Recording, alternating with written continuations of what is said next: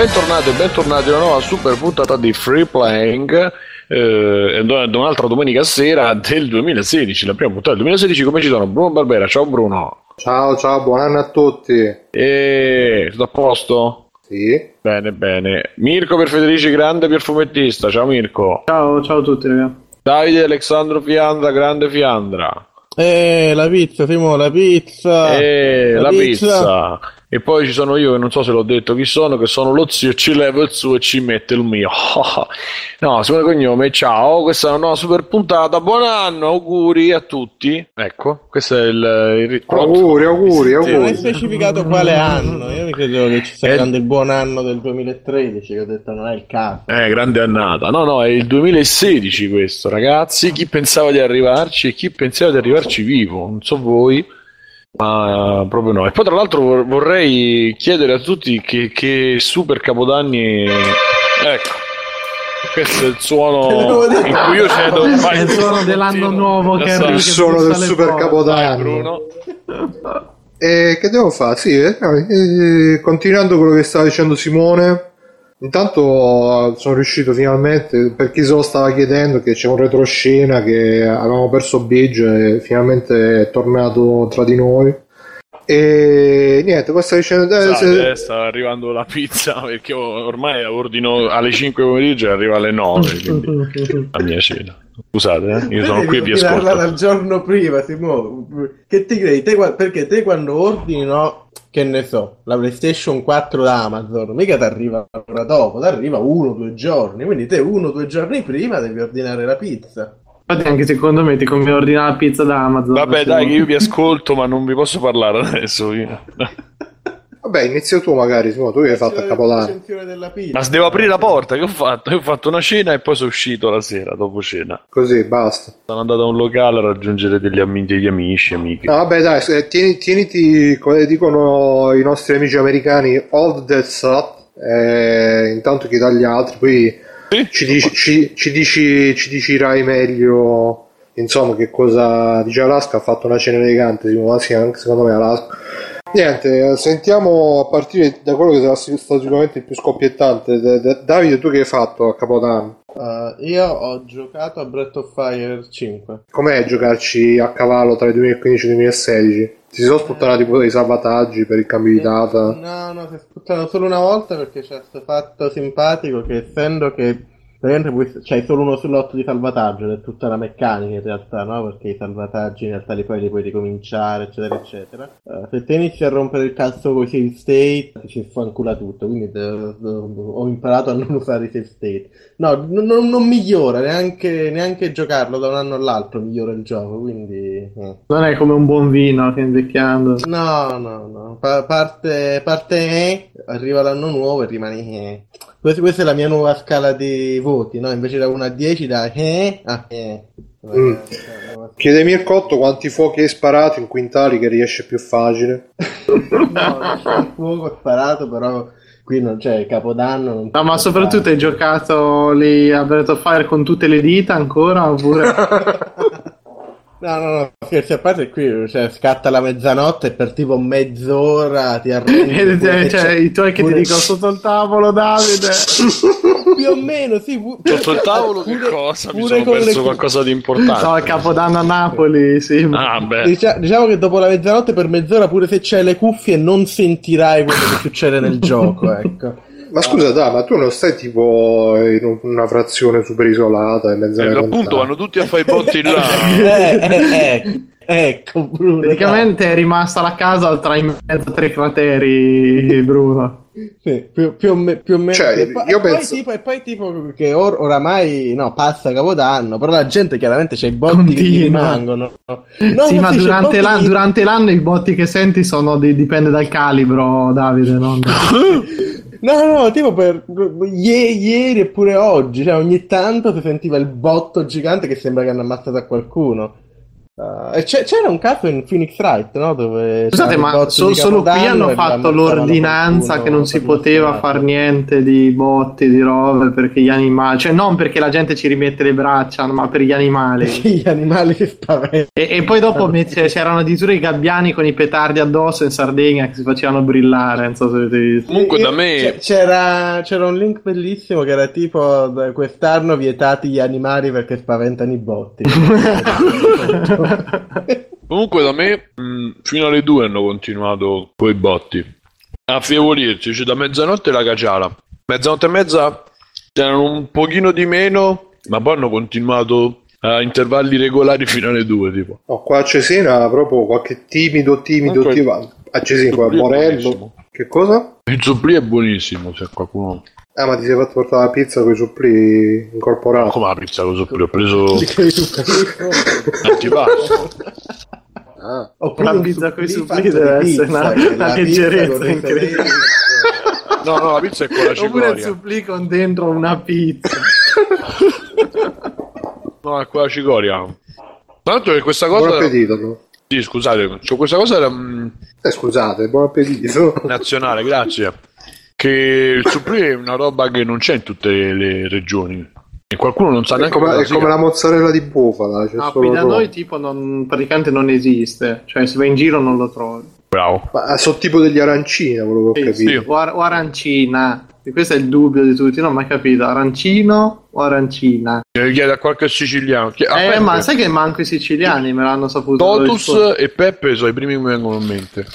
Infatti, diteci, fateci sapere questi grandi Ma io Peppe Grillo, Peppe Sasso, giusto? Infatti, ciao Peppe. Peppe Grillo.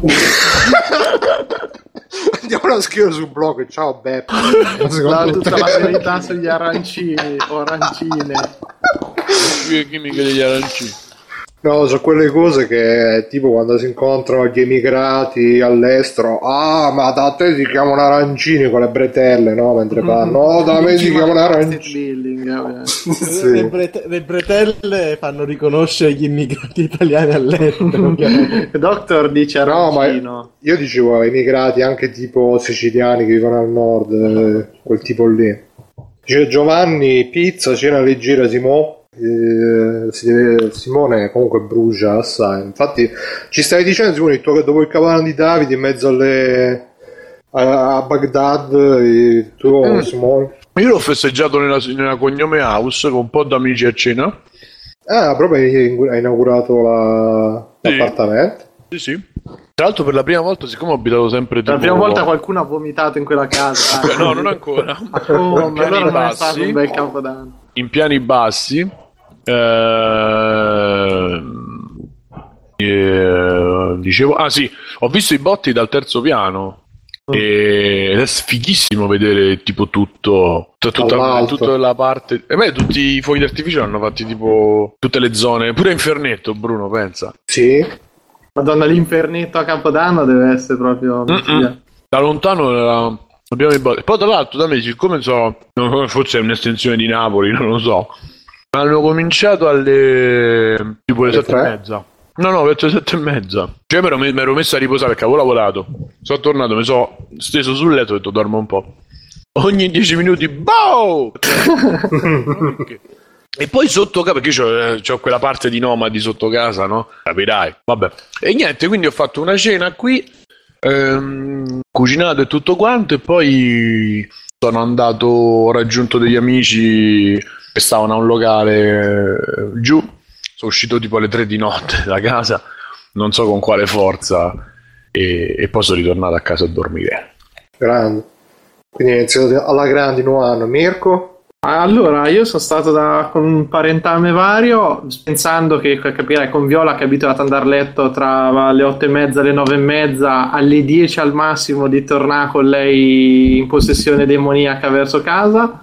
Invece, grazie alle cugine che erano scatenatissime a cos'è, Just Dance, qualcosa del genere, lei era lì e alle 11.55 è scattato l'esorcismo, quindi saliti su in macchina e abbiamo festeggiato il capodanno. Io ero convinto di farlo in macchina, invece per fortuna, visto che i parenti stanno vicino, siamo arrivati a mezzanotte dentro casa per bere una birra e andare a letto praticamente. Cioè, anzi, ah, sì la padrona è andata a letto, io mi sa che ho giocato un po' a Call of Duty. o- Ah no, no, ho detto una, cazzo, dicendo una cazzata. Abbiamo cominciato a vedere Ho Spectre. scopato un... Ah, no. No, abbiamo... no eh, lì le energie erano già finite da un pezzo. E no, no, No, abbiamo- ma tipo, che ne so, un cane, sai quelle cose che No, fai no, tu. no, boh, se l'ho fatto non mi ricordo. Comunque, no, abbiamo provato a vedere Spectre con dei risultati veramente scandalosi, ma è anche colpa del film, ne- poi ne riparleremo dopo. Va bene.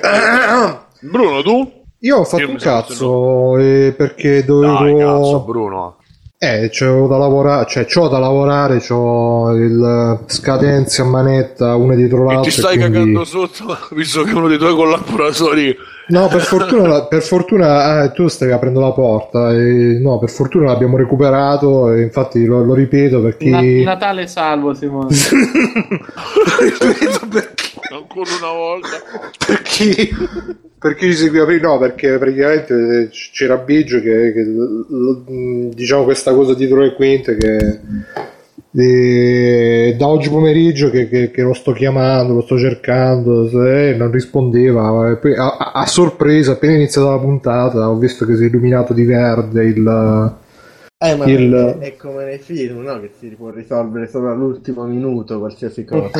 Eh sì, si è risolto all'ultimo minuto che lui è arrivato online. Poi per revisionare la, per revisionare la roba che aveva mandato, probabilmente si risolverà altro che Capodanno. Comunque, no, un cazzo. Ho lavorato, ho lavorato, sto lavorando, scadenze contro scadenze. Qua a Borello devo dire che non lo sentono molto il Capodanno.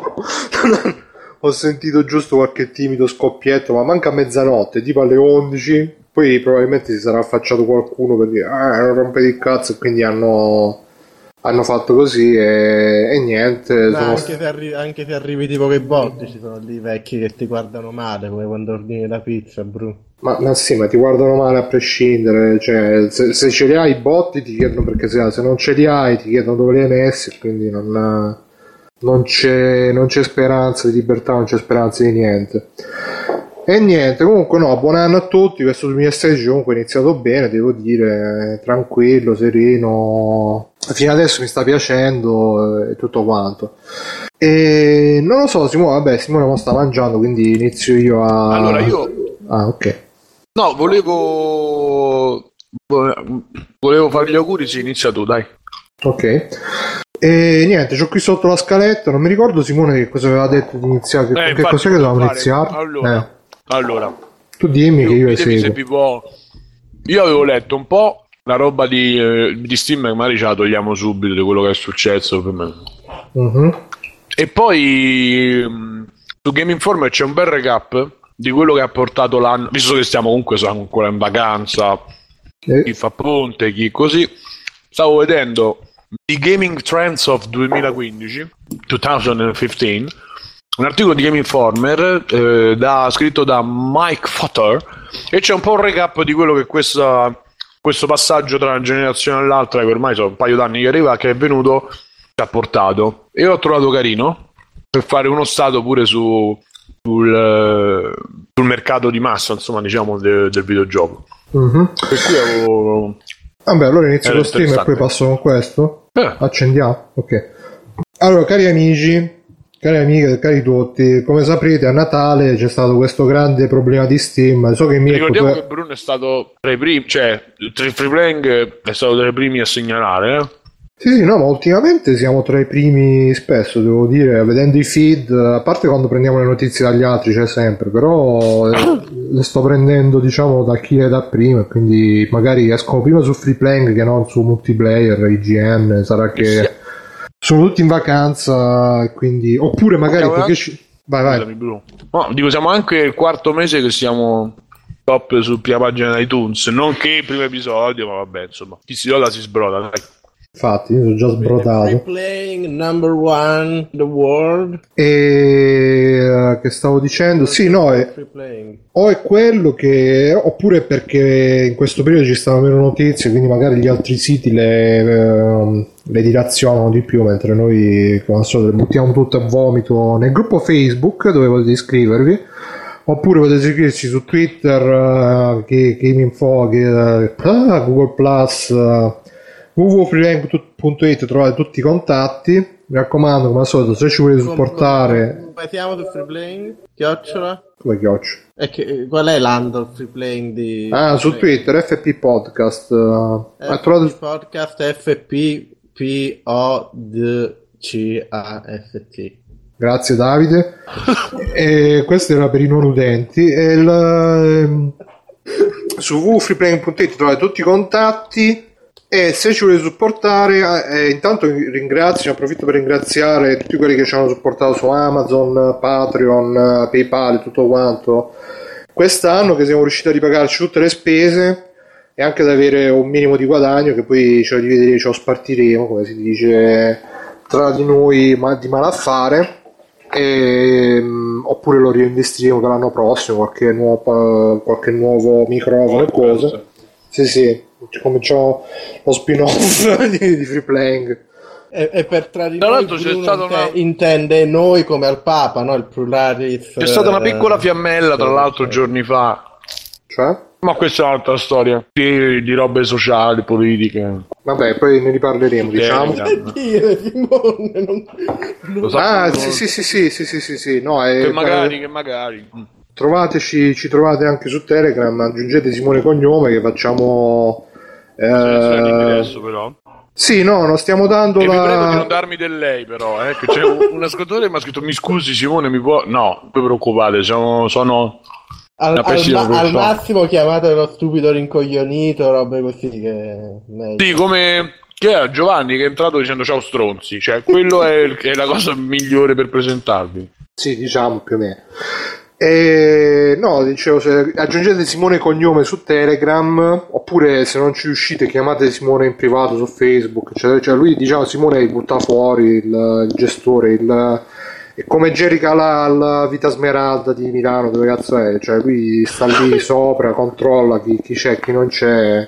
No, come gli altri gruppi, cioè gli altri gruppi Telegram, eh, ragazzi, venite tutti quanti, poi vanno là, vi dicono... Ah, ah ragazzi stamattina ho pisciato, vi mandano l'audio, poi non, voi non potete, invece noi su Telegram eh, parliamo, ci incazziamo, discutiamo, stiamo sempre a dire cazzate, quindi mh, è carina come cosa. Quindi dicevo, ringraziamo tutti quelli che ci hanno sostenuto. Se ci volete sostenere ancora Amazon, se fate acquisti col nostro coso, ci date la percentuale e voi non pagate niente di più, oppure anche tipo Kinguin e robe, non li usate, oppure se li usate, usateli però con la tristezza, perché comunque su quelle robe che uno le deve usare come la pirateria, cioè se uno dice ah vivi pirata, no, però se uno dice sì vabbè io mi scarico le robe e pazienza, quello sì, quello è accettabile, però se incominciate a fare no, belli, bravi pirati, facciamo il partito dei pirati, la nazione dei pirati, no, no, no, e bisogna piratare, bisogna, eh, ma con consapevolezza, come, come diceva un mio amico, bisogna drogarsi ma con consapevolezza, sennò poi si finisce da che, da che uno L'ha si fa la... subito prima di andare sul palco di Gigi D'Alessio a cantare Destinazione Paradiso. No, no, lui no, mi dice... Cioè, te che, sì, che te se dovessi suonare con Gigi D'Alessio, ma non, non ti, fa, non ti ah, sì, ammazzeresti prima di, di, qualsiasi cosa che sia fatta. L'alternativa è Amadeus vestito da Sandy Martin. Amadeus, tra l'altro. Amadeus vestito da Sandy Martin, direi. Sì, forse sì. No, no, la cosa più bella però è vedere la faccia imbarazzata di Gigi D'Alessio che sale sul palco subito perché dice qua succede il panico. No, Gigi D'Alessio sta abbacchiato la camorra. Gigi D'Alessio ma l'ha fatta o Sarracina? La mia preferita. Ma, eh, mi perdonerai, ma non l'ho sentito. ah, peccato. E che stavo dicendo? No, su Kinguin mi ha detto oggi Simone Lancinoi si trova tipo Tomb Raider, quello nuovo a 29 euro in pre-order. Se Dai, voglio fare. Davvero? Sì, e tra l'altro non so se. Fermato a gennaio? Credo di sì. Non so se, se, se lo terranno così oppure perché dicevano sul gruppo che tipo a dicembre si trova a 19 euro, poi man mano che si, avvicina la data aumenta sempre di più il prezzo. Però mi raccomando, io ve la, la, ve la butto là perché poi se su Kinguin c'è gente che magari compra le robe e poi non gliela rimborsano. E io ogni tanto ho comprato la Skid Row, poi c'hanno i prezzi ottimi. E quindi bah... Skid Row sempre col link di free play che c'è sì, pure quello ci manca. No, io eh, ormai l'affiliazione dappertutto perché insomma è come è come, è come la prostituzione, cioè invece di tenerli per strada sti siti, regolarizziamogli, facciamoci pagare le affiliazioni così... Anche sì, soprattutto poi quello, sai che... Comunque, dicevamo, eh, grazie a tutti e uh, a Natale c'è stato il problema con Steam che se praticamente succedeva che che uno andava a, a, a, cercare, andava a vedere il proprio profilo. A me, tipo, mi è uscito un rosso, a Davide è uscito uno svizzero. Vabbè, praticamente... Io immagino il povero sfigato che si è beccato il profilo mio, che ho due giochi su Steam. Tipo. e, è, è stato il panico perché giustamente la gente pensava che il, il cioè, tipo, se, se io andavo, nel, mi usciva il profilo di un altro, poi potessi fare acquisti oppure rubare i dati personali, eccetera, eccetera per fortuna no, perché comunque eh, nel profilo non vengono visualizzate queste robe. fosse visibile qualcosina, ma niente. Ma forse credo tipo gli ultimi numeri della carta di credito. Comunque alla fine. L'indir- l'indirizzo, gli ultimi numeri della carta di credito, quanti soldi c'avevi su Steam. Credo che in teoria fosse, fosse possibile anche comprare cose con i saldi che già c'avevi su Steam. Cioè, se te avevi 10 euro caricati su Steam, credo che potessero essere utilizzati. Sì, ma non gli accessi che andavano esterni tipo mobile banking, PayPal, quelli, quelli penso sì, che comunque dovevi... Quelli, quelli credo siano rimasti sicuri. E no, quindi insomma... Io fortunatamente non ho mai collegato niente a Steam, proprio nell'eventualità che qualcosa del genere... Io ci ho messo PayPal così gli chiedo i danni. Eh sì, tra l'altro... Io, io, pure, io utilizzo, utilizzo, PayPal, ma pure lì cioè, mettevo password e email ogni volta, perché non, mi sembra una fatica tale da... Eh, parla per te. Eh, ma Davide, ma se tu c'è la password guaglione per tutti quanti, grazie che non sembra una fatica. Io... io ai primi tempi che delle BBS, delle cose, mettevo la stessa password dappertutto e vabbè, quando fai così è facile dire ah non è una fatica. Invece adesso che ho LastPass che ogni sito mi fa la password di 20 caratteri alfanumerici A, B, C minuscolo e commerciale 54 eccetera eccetera è una bella rogna ogni volta recuperarlo eh, però sono riusciti comunque a entrare dentro Steam. Sì No, ma pare che sia stata una roba di cash, perché loro comunque diciamo che erano sotto attacco di, di cash nel senso soldi. sì. ehi, ehi, Gabe, dacci i tuoi dati, forza. Sì, sì, dacci il cash. Vuoi rivedere il tuo Steam? Anzi, avete capitano, dacci il tuo oro. E tu sarai il nostro Burger King. Io penso. Qua corona.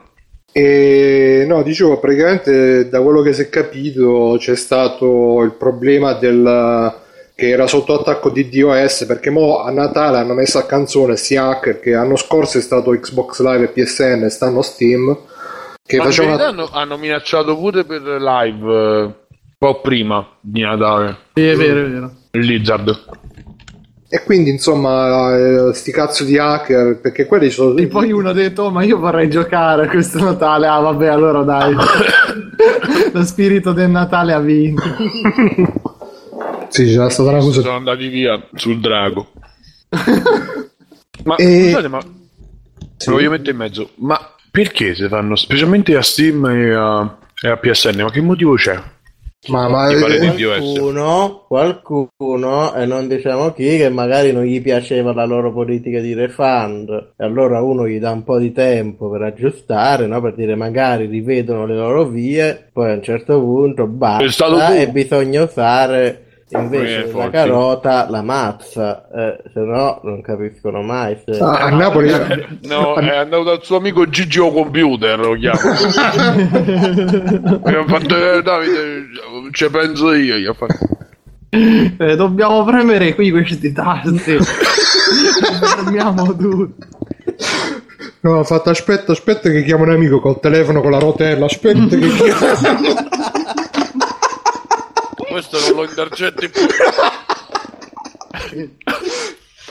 No, no, comunque, se volete la, l'ipotesi complottistica, io ce l'ho. È che. Dai, eh, non avevo dubbi.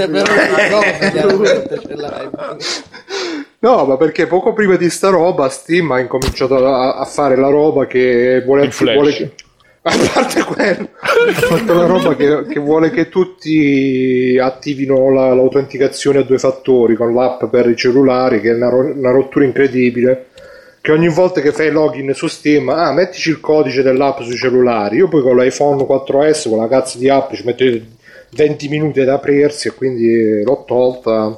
Eh, ma lì il problema sei tu. Sì, sì, so anche io il problema, ammetto, però insomma è una rottura di coglioni. Però hanno fatto sta cosa per far passare più gente all'autenticazione a due fattori. Hanno anche messo tipo dei vantaggi che davano tipo dei bonus negli scambi sul mercato di Steam qualcosa del genere su marketplace di Steam o qualcosa del genere ma non ricordo poco dopo sta cosa guarda caso viene un attacco hacker che uh, diciamo mette a repentaglio anche se poi alla fine però uh, è andato a, a colpire anche chi aveva questa autenticazione a due fattori attivata quindi sti cazzi in realtà. Però insomma magari è stato per questo, è stato per no, no, comunque a parte questo, a parte questo, eh, no, stavo, stavo, no, stavo, sentendo il rumorino che fa Davide, quando parlo lo fa, quando non parlo smette, che è tipo due tre stelle. Quale rumorino? Boh, una roba tipo, non lo so, una macina, una cosa, boh. Vabbè. Pronto? Esatto. Boh. Eh, sì, pronto. No, comunque, a parte questo, come al solito, il servizio clienti di Steam si è distinto per, per, per, per la solita presenza di spirito. Mentre tipo stava andando trending topic su Twitter, pray Loro for Steam. Di niente. Loro su Steam, oh ragazzi, è il terzo giorno dei saldi. Che cosa state comprando? sì, infatti c'è stato un momento e non dichiaravano niente. Cioè, iscrivevano eh, e loro, hey! e poi, tipo, do- dopo 5, dopo 2, no, 5 no, dopo 2-3 giorni hanno fatto un comunicato che hanno scritto, eh, qualcuno è stato, ha avuto questo, qualcuno ha avuto questo problema e è stato appunto un problema di cache che praticamente appunto c'erano questi attacchi di DOS e adesso diventa touch free playing vi faccio la spiegazione tecnica degli attacchi Ma io di sapevo DOS aspetta, che hanno anche mandato un'email con scritto Ehi, sei entrato con l'account di un altro la prossima volta scrivi meglio voglio sì in effetti a me sono arrivate delle email sospette e uh, praticamente l'attacco di DOS è quando si fanno tante richieste a un server e il server non riesce a starci appresso è come quando si aprono tanti programmi sul computer diciamo più o meno e quindi per, per, farci fronte a tutte queste richieste si usa la cache, cioè invece di uh, realizzare ogni pagina da zero viene realizzata una copia, viene usata l'ultima copia disponibile. È come, è come quando c'hai no, tanti, tanti esami, tanti compiti magari alle superiori e quindi ti direttamente copi tutto perché cioè, manca Bravo. sforzarsi a iniziarli alla fine, dai, con tante queste robe. Bravo esempio Davide. Eh, grazie. Eh, solo che praticamente si sono sconfusi, pare, e quindi invece di dare, per esempio, che io chiedevo il mio profilo, mi davano il profilo memorizzato di un altro. E quindi c'è stato un po'. Anche, oh, dai questo, magari non si accorge che non è il suo. esatto, proprio per continuare l'azzeccatissima metafora di Davide sugli esami, uh, è come se tu invece di consegnare il tuo compito copiato, consegni quello del compagno e quindi dici si imbroglia tutto. pure il nome del compagno poi tipo. Stasera Bruno condurrà come Boris, sotto il nome di Boris. Tipo. Sì, Boris proprio. E quindi niente, si sono scusati, poi ci sono stati problemini di, che, che, non si riusciva a entrare, non si riusciva a uscire dentro Steam per un po', però adesso sembra essere andato tutto bene, quindi siamo tutti contenti, diciamo. Purtroppo ma so, Davide, Davide in questo periodo è nel, nel suo periodo, nella fase anti-Steam della, dello sviluppatore indie. Comunque lui ha una bella teoria, cioè, ma quasi convinto a me però. Che, che ha fatto lui. È la... teoria, cioè, Steam ha fatto delle cose che a me non mi piacciono e preferisco non supportarlo. Non, è, cioè, non mi sembra, non mi sembra fare a dire non usate Steam, voi fate quello che cazzo vi pare. Però ho detto la tua teoria, non ti stavo prendendo per il culo, lo sai? No, no, lo so, lo so, però sto espandendo. Però sappiate che state contribuendo alla distruzione della civiltà occidentale, secondo Steam. No, scherzo. No, ma dai, ma non andando a vedere Age of Ultron, ma comprando Steam. No, ma alla fine... Alla fine... Se ci sono i robot, dai, robot bellissimo, bellissimo, bellissimo. Come, come Star Wars, no? Of Ultron, ci sono i robot, sono la gente con le spade, c'è tutto, bello, poi licenziato. Quello scoppiato a Capodanno. e... No, e comunque... Um che stavo dicendo, mi sono dimenticato. Comunque Steam uh, si è ripresa, siamo tutti contenti. E, no, devo dire che questi saldi invernali alla fine ultimamente si stanno un po' tenendo con i saldi su Steam. Uh, e quindi forse l'hanno capito pure loro che a vendere i giochi a un euro l'uno dopo un po'... Eh, eh, tra l'altro non lo so, voi avete comprato qualcosa per, per sti saldi? Tu Simone Ho messo delle cose qualcosa? nel carrello io. Eh. Non hai finito di Che oggi scaderanno perché era il 4 l'ultimo giorno. Ma quindi no, domani. Eh, Davide, immagino di no. I miei, I miei acquisti su GOG, se riesco a recuperarli, dovrei... Eh, se, se- se Eh, è un listone magari... GOG, sì. Vedi che GOG copia No, Steam. no, so 5-6 giochi, però non me li ricordo. Ah, vabbè, voi andate avanti, io li recupero un secondo. Davide, intanto su Telegram, vi ricordiamo la chat di Telegram di Freeplaying, c'è David V che ti chiede Davide perché non fai un clone di Game Dev Story, però lo chiami Podcast Story, che è la storia di Freeplaying ma tutto spixelloso come una gnagna giapponese. Eh, è, è fighissimo, però sarebbe parecchio noioso perché cioè, premi il tasto, cioè sarebbe, ci sarebbe un tasto solo che dici cazzate e lo premi ogni settimana e così fai big money. Eh, Pensa- che- Quindi è un altro no, podcast, quindi. sì, Comunque non- no, no, così, a- così, così a, a mente non mi viene in mente niente di particolarmente interessante nella realizzazione di un podcast da poter diventare. Eh, poi te, te ne dico io due o tre che vedrai che di altre che... Comunque, sta- questa cosa, questa osservazione di David V, che poi tra l'altro c'è anche un soprannome giapponese che prima o poi me lo farò spiegare. Forse si, forse si spiega, no? È scritto in giapponese e non si legge. Mo' provo con Google Translate. Comunque, eh, forse Comunque, da questo. ce l'ho se volete, se no vai tu, Bruno dici quello che Sì, volevo solo che il dire- giapponese voglia dire Enzo Iacchetti, tutto attaccato. Hai ragione. No, volevo dire solo un attimo sta cazzata prima che me la dimentico. Che ehm, poiché i giapponesi hanno il porno pixelato, allora forse è per quello che hanno la passione per la pixel art. Perché loro in qualsiasi cosa fatta di pixel eh, ci vedono la vagina. Vai, Davide. Allora, Che ti sei comprato, Davide, a, a Natale per God, da GOG? le ce l'ho, li fa a memoria. No. Um, Switch.io ho comprato Read Only Memory che stava a 5 dollari perché poi hanno fatto uscire il client nuovo. Pensavo che stavi per dire slash dot là, eh, come si chiama il tuo? Line Dash, Line Dash, scusate. Gioco, compa- gio- giocateci che per ora è gratis. e Settimana prossima, se tutto va bene, faccio uscire la versione che costa Brutta. un dollaro. Costerà un uno, due, Il remake. HD. Esatto, no, no, HD però c'era la grafica più bellina. Il remake in pixel art. Esatto, comunque io su Switch.io ho comprato Read Only Memory che dovrebbe essere un'avventura grafica pure abbastanza interessante. Uh, ho preso un po' di quei giochi che ti davano i giochi per tipo, cioè te pagavi 2 euro e ti davano un gioco a caso e mi diverto tanto a comprare queste cose su GOG. E mi hanno dato Broken I soldi delle vostre donazioni, amici, vedete come vengono ben Che spesi. cazzo dici? Pure i soldi miei, Ah, i soldi delle donazioni qui. Soldi sudati e lavorati con le traduzioni al grandissimo Tagliaferri. Che andate tutti a, a mettere il pollice in su a The Game Magazine, che è il suo gioco. Um, Broken Age, quindi mi è uscito da questi giochi così: Broken Age, che è già qua value, money, cash, cash, perché costa, costa. Broken Questo Age. su GOG, no su itch.io. GOG, GOG, tutto questo su GOG. Um, Dust and Elysian Tale, Però. che anche qua cash, money, value, value. Act of War, che è un gioco che non so cos'è, non ci giocherò mai. Però vabbè, se, se ti i giochi a caso... Much money, such.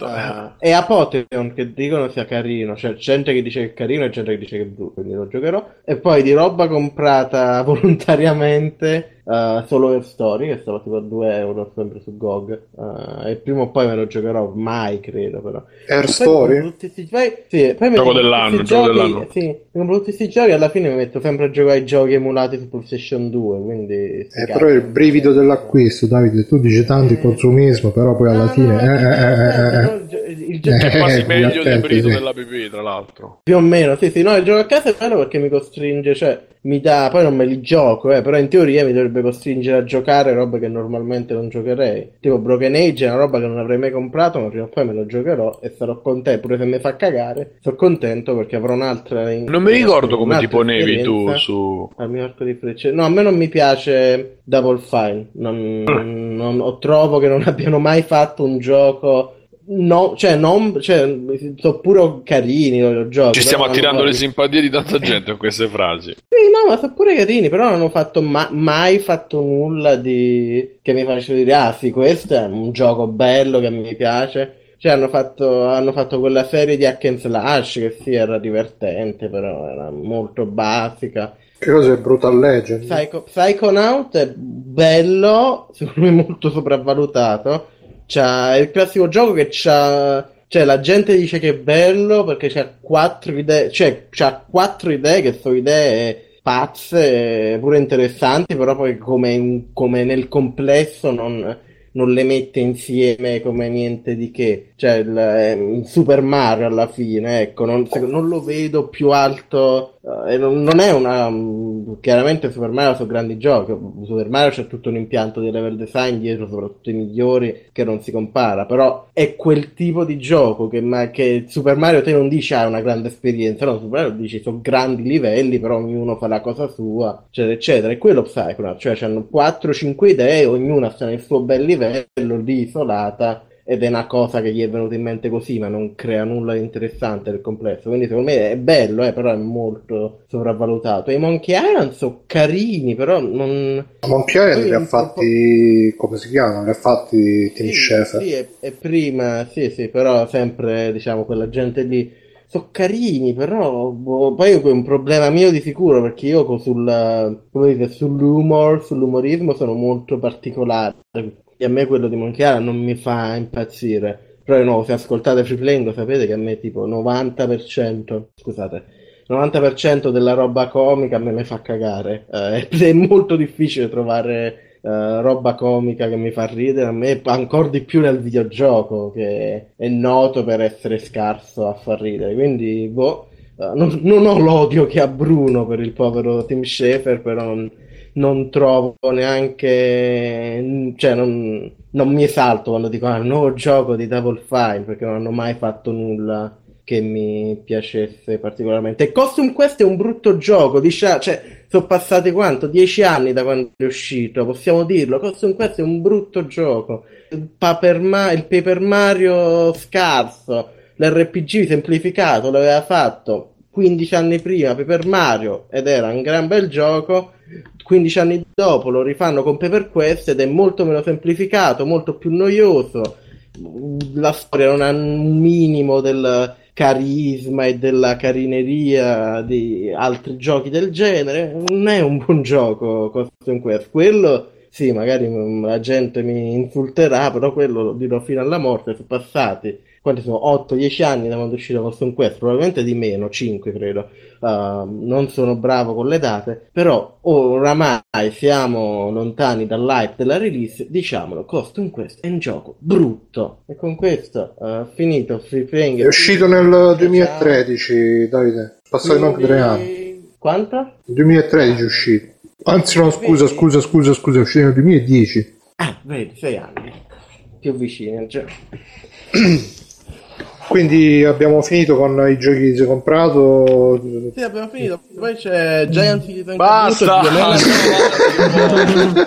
è divertente perché li hanno divertente perché Eh no, divertente. Mutati so, e continua so a raccontarli. Noi nel frattempo però regali di Natale che vi ha fatto GOG sono Biomenas, che non so cosa è, Giant Citizen Caputo, che era tipo un FPS brutto di tanto tempo fa. Andate, andiamo avanti. Ok, dopo questo segmento, eh, Simone, vuoi vuoi accedere io ho fatto di cui, di cui vi dico cosa ne penso eh, eh magari lo facciamo dopo gli extra credits dai, no, anche qua il ritmo, io, ritmo. nel frattempo Uh-huh. Ritmo, ritmo. Insomma, niente. Steam è andato a finire così, ragazzi. E speriamo che non succeda niente. Comunque, avevo letto che se non eri. Se non avevi fatto accesso nel momento del, del casino, cioè se, se, mentre eri dentro, quando era, cioè se eri dentro quando succedeva, come è successo a, Davide, a Bruno, a Davide, eh? Ok, ma io che provavo a entrare per ore e non si riusciva. In uh, questa maniera potevo anche, cioè, non ho, rischia- non ho, rischiato niente. Quindi alla fine, praticamente, non, uh, non nessuno ha visto i miei dati e i miei giochi. Bene, allora andando avanti, io avevo letto questo articolo su Game Informer che appunto riassume questi trend del, del 2015 che um, descrivono un po' tutto quello che è eh, diventato il mercato in questo, in questo anno, in questo, secondo me eh, prenderei anche parte del 2014, ma insomma diciamo anche con, la, con l'arrivo delle nuove console si è assistito a un po' di, eh, di cose nuove tipo, per esempio, lui cominciano da qua e parlano dei giochi multiplayer only. E, prezzati come giochi praticamente finiti e giochi reali, cioè giochi single player come storicamente fu. fu. E, ehm, insomma, eh, e, e, di, diversi titoli da Battlefront. Eh, e che altro ci stava? Pure mi pare che. Evolve. Evolve pure che coso. Evolve. Titanfall. No, Titanfall. Dio. E pure Club, Club, Drive Club mi pare che c'ha tutto praticamente tutto multiplayer. Rainbow Six uh, Siege uh, sono, sono, sono usciti diversi titoli eh, che alla fine se non hai quindi un account plus o live e, e non hai l'accesso a internet praticamente non ci giochi quindi è una svolta rispetto a quello che era per 360 e per PlayStation 3, è una svolta importante, specialmente perché appunto eh, in esempi come Battlefront, che poi è, secondo me, quello è, è, è, il massimo esponente anche dell'altra politica di merda, quella di eh, mettere i DLC a pagamento che hanno praticamente tutto il resto del gioco. E, e secondo me è, è, anche una cosa. Cioè, aspetta, vabbè. E, e, quindi la parte single player è o una, una specie di tutorial per, per, quello che poi avviene online, oppure non esiste proprio, cioè proprio non, è una cosa. è diventato molto secondario.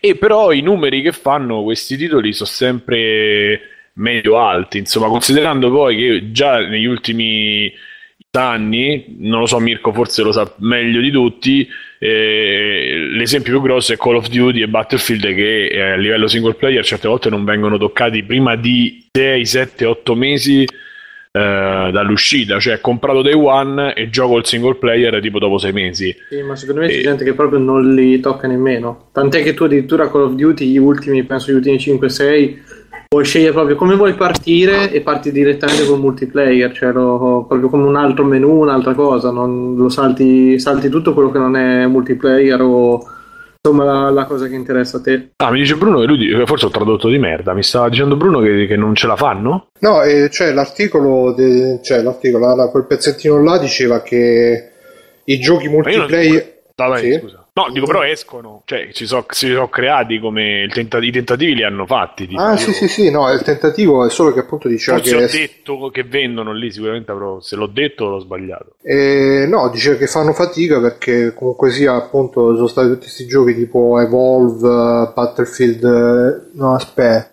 Battlefield 4 no ecco eh, adesso mi sta rivenendo in mente perché avevo detto prima sto, sto robo Diceva che nonostante quello che dicono i giocatori, appunto l'ha anche detto Mirko, che fanno questi, queste modalità single player che tutti quanti dicono ah ma se non ci fosse sarebbe la stessa cosa e, e le software house hanno provato a fare questi giochi senza modalità single player e solo con la modalità multiplayer però non vanno e, tipo Evolve non va e eh, Star Wars uh, Battlefront pure pare che non stia andando benissimo. E il um, Titanfall non ne parliamo proprio.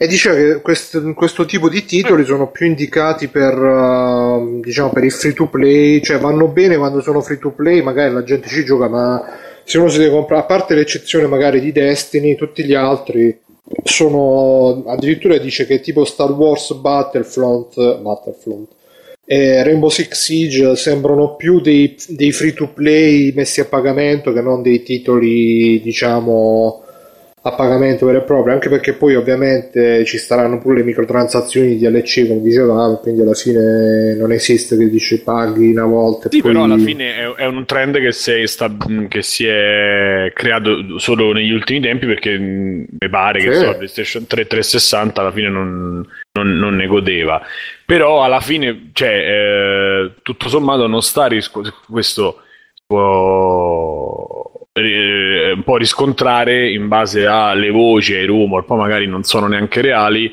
sul fatto che la gente si sta lamentando per esempio di Battlefront, Battlefront che comunque eh, va, non, eh, non riesce a soddisfare il, uh, il single player, um, cioè non avendo il single player non riesce a soddisfare cavolo, non riesce a fare multiplayer, non riesce a fare tutto male e in più devi col- comprare il DLC, quindi diventa proprio difficoltoso. Sì, e... eh, ci vogliono far spendere soldi, però i soldi sì, alla, fine, alla fine, si crea una situazione, si crea una situazione dove questi provano e la gente magari non compra, non, non va.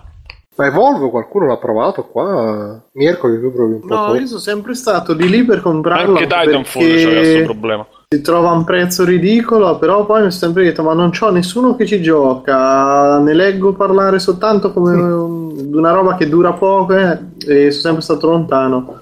Però boh. Sì, Evolve, Titanfall, sono tutti abbastanza strafalliti. Sì, infatti. E andando avanti, diciamo c'è anche questo nuovo questo tentativo delle HD remaster di, di, di rimettere o di ricreare i brand uh, questo dice HD remaster e anche i definitive, le definitive edition dei, di, di, di, dei, nuovi, dei giochi nuovi, dei giochi dormienti, dice no, Dormant Franchising. Eh, e come esempio eh, loro prendono quello più lampante di quest'anno che sono stati i giochi musicali. Cioè, se, si è visto un, un, un, rinascere di Guitar Hero e di Rock Band, proprio anche le due fazioni di giochi musicali che sono ritornate con, i, con proprio gli strumenti, con la chitarra. Pure Shenmue che è stato fund, funded, insomma, che è stato pagato, è stato mm, kickstartato, come si dice, non mi viene adesso la parola. Finanziato, finanziato e, e, e, quindi eh, anche Final Fantasy VII, e sì, poi loro prendono ovviamente eh, anche Legacy of Kane come, come, esempio, insomma, stanno ritirando fuori anche i vecchi brand, probabilmente per, anche per un'assenza di idee, secondo me, e perché questi brand comunque sono stati sono licenze che sono state pagate che in qualche maniera cercano di far rifruttare, non lo so, io ho questa sensazione, non so voi. Dice Doctor anche Splatoon? No, Splatoon era per i giochi multiplayer. No, ma Splatoon se la sta, se la sta cavando bene invece, forse perché su Nintendo poi non c'è neanche tanta concorrenza anche. Beh, quel, di quel tipo praticamente non esiste, ma in più c'è questo super um, supporto che gli sta dando Nintendo, ma super, cioè tipo che esce roba a livello settimanale. Questo è... Eh? Grande Nintendo. Beh, insomma, diciamo che cercano di fare una cosa Nintendo difference anche in questo, nel senso che alla fine eh, non tutti hanno tutti questi contenuti a livello eh, cioè a tempo temporaneo ah, comunque con un distacco di una settimana insomma quindi dice Backsoft che anche Splatoon comunque una parte single player ce l'ha quindi anche quello. Sì effettivamente piccola ma ce l'ha tra l'altro. E, e quindi pure cioè tornando a quello a, a questa cosa del, del ritirare fuori le remastered eh, un po' giocano pure l'effetto nostalgia, un po' diciamo con massi- minimo sforzo, massima resa, quello c'è. Eh, ma è un po' anche quello che sta succedendo con Guerre Stellari, cioè questo, eh, secondo me, anche riproporre le cose che hanno funzionato e riproporle come eh, sperando di fare lo stesso successo e, e, appunto utilizzando molte meno risorse, almeno a livello di creatività, diciamo. Quando andando avanti, non dico che è difficile avere nuove idee, perché non lo so. Uh, ma è molto più facile muoversi così. Non so, Davide, da game designer che dice se è legato solo ai soldi come concetto, secondo lui, o c'è qualcosa pure a livello di idea. Davide non si espone. Davide non si espone, è una cosa troppo importante per lui. Ci sei, Davide? Davide? No. Pronto? Ti sentono di rumore, che è successo? Ridatecelo. Davide. Ridateci Davide eh, e certo. nostri, anche i nostri Marò. Ma non ci stavi sentendo? Stava dormendo. No, io sono andato a un puntino. Ma come? Ah, bravo. Vabbè. e... e niente, Mirko non c'ha niente da dire pure lui. Ma, mm, no, in realtà no, perché mi trovate pienamente d'accordo con quanto detto. Ok. No, io uh, quest'anno uh, il, mio, il, mio, buon proposito è di finirmi i giochi del backlog prima che arrivano le remaster HD. Perché... I giochi di Microsoft li vuoi finire? no, i giochi del backlog. No, perché comunque veramente ne stanno uscendo un casino di, di ste cazzo di remaster e si, ma poi alcune sono più interessanti, tipo Final Fantasy alla fine è interessante vedere che cosa cazzo combineranno, perché di sicuro io non mi rimetto, non, non lo farei comunque, ma non mi rimetto di certo a, a giocare a Final Fantasy VII come era allora, tant'è che eh, lo dicevamo pure l'altra volta che il, la versione HD, diciamo vecchia HD che sta girando adesso c'è pure l'opzione per togliere i combattimenti casuali perché hanno capito che non è cosa nel 2016 ormai di, di, di, di fare combattimenti casuali a Final Fantasy. Eh, lo so, ma uno come fa però a aumentarsi di livello? Ah, boh, non lo so, aumenterà. Ah, no, dice che c'è la. Proprio i cheat ci sono. Tol- per arrivare al livello massimo, tipo. No. no, c'è quello, oppure c'è il tasto per... No, sicuro c'è la roba per non morire, il cheat per non morire. E in più c'è appunto togli... Ma comunque no, sì, sta cosa del, dei remaster uh, sicuramente è un fatto economico, poi crisi creativa e crisi anche di... Anche, anche la gente stessa, forse anche un, un fatto demografico, perché adesso chi magari spendi i soldi, sono i 30-40 anni che uh, hanno il fattore nostalgia verso i giochi che giocavano da piccolini, uh, adesso uscire pure... Ma alla fine le remaster comunque alla fine sono relati, dipende, secondo me gli si dà troppa rilevanza mediatica, ma quello è un altro discorso, perché comunque si parla di giochi che ora come ora non sono facili da recuperare. Già una PlayStation 2, recuperare una PlayStation 2 che funziona non è così immediato Uh, è, è, buono, cioè io non ci vedo. Ma invece quelli negativi. di PlayStation 3 riproposti, tu come la vedi da game designer? Dai, che chiaramente devono guadagnarsi qualcosa, anche eh, i esatto, tempi di... Dicevo. Purtroppo non, non siamo ancora in un momento né economico né neanche tecnologico dove è possibile sviluppare per queste nuove console roba medio grossa um, e quindi è, è, come se stiamo in un perenne primo anno di PlayStation 3 no? dove uscivano magari giochi sia per PlayStation 2 sia per PlayStation 3 eh, e chiaramente la versione PlayStation 3 alla fine non era nulla di che era solo un upgrade su quella PlayStation 2 però eh, te la vendevano pure su PlayStation 3 così ci facevano qualche soldo pure là. E il ragionamento è quello perché alla fine vogliono semplicemente questi giochi che hanno fatto ma tu pensi che veramente cioè no veramente tu pensi anche che la crisi sarà una domanda stupida forse ma pensi che anche che diciamo la crisi economica eccetera eccetera abbia colpito anche così tanto pure il settore delle idee diciamo un po' ma non delle idee ma della possibilità di sviluppare poi quelle idee. Um, ora come ora già se sei un indie ci devi pensare tre volte prima di far partire un progetto perché eh, sono soldi e se ne vanno. Eh, per un AAA o comunque un gioco di livello medio-alto dove sono molti più soldi che te stai a rischiare con quel progetto è difficile a meno che non sia il progetto talmente grosso che non può fallire. Call of Duty non smetteranno mai di farlo perché è lo Star Wars dei videogiochi, no? Uh, talmente pubblicizzato, talmente la gente ci va appresso che non farai mai un flop. Too big to fail. Esatto. Uh, mentre molti giochi, molte idee, purtroppo non c'è quel.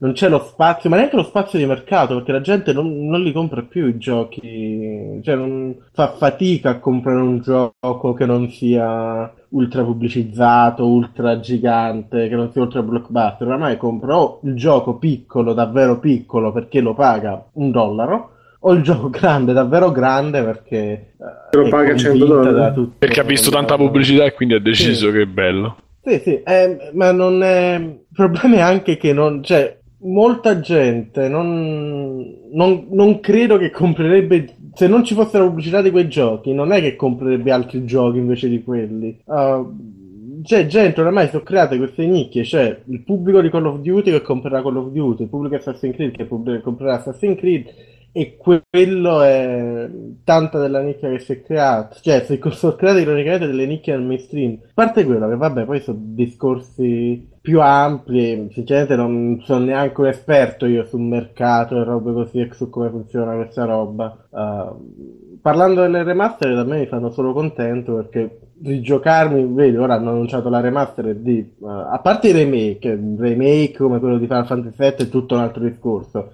però per dire hanno annunciato la remaster di Final Fantasy 9 per PC e io sono contentissimo perché Final Fantasy 9 a me sì. non, non mi gi- cioè lo posso emulare però devo farci 30.000 giri per farlo girare bene uh, mi gira in un modo con OpenGL, un modo con DirectX, eh, entrambi hanno pro e contro. Averci una versione ottimizzata per PC sarebbe fantastico per me. Uh, e non ho più una PlayStation 1, quindi non ci posso giocare con la PlayStation 1. Uh, quindi alla fine tutto, cioè, eh, si parla sempre di rendere disponibili roba che prima magari non era così tanto disponibile. Eh, di sicuro Però Davide... Di sicuro non lo fanno per bontà archivistica, no, perché ci vogliono fare soldi, perché li vendono però a un livello di, se ci pensi in modo archivistico, nel, nel, senso in cui questo gioco sarà giocabile facilmente per tot più anni, è ottimo, pure se magari loro lo fanno per farci soldi, ma perché chiunque fa le cose per farci soldi. Però Davide... Ehm, è ottimo perché per il, ragione di farci soldi comunque il risultato è che questo gioco ci potremo giocare facilmente per tot più anni di quanto vogliamo prima.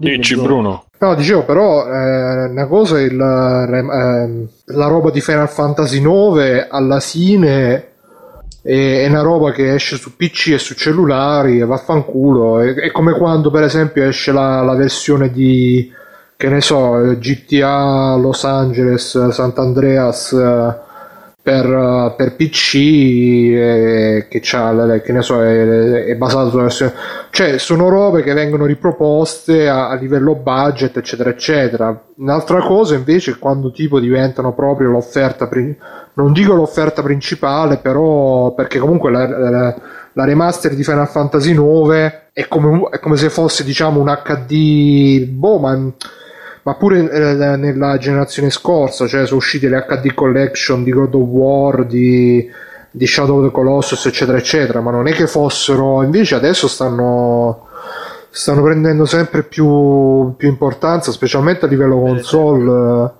A parte GTA 5, sinceramente non mi viene in mente. Ma è... forse, ma anche quello non era Ah, forse non tanto, non tanto i, uh, per esempio Capcom che, che, che, l'evento di Capcom che ha fatto uscire Resident Evil 0 e Rebirth uh, eh, HD dopo Resident Evil 6 che vabbè purtroppo poverino a me è piaciuto però è andato male e poi vabbè Square Enix che è il super evento e che uh, uscirà Final Fantasy VII dopo che sono vent'anni che eh, sta di uscire. Final Fantasy 7 non è una remaster però scusami Bru è un remake fatto da zero sì sì sì sì sì. tra l'altro si parla di appunto di action insomma. Beh, io, se si parla di remaster io non vedo poi si può dire che non c'è lo stesso livello di release di prima come dicevo prima release grandi di prima per questo magari sembra che ci sono più remaster remastered, però è un problema diverso, è un problema che non ci sono più giochi, non che ci sono più remastered. Non è che se non Però secondo me par- quando fai una roba un da quando fai una roba da PlayStation PlayStation 4 come God of War e non aggiungi niente perché mi pare che Mirko poi ci avesse giocato uh-huh.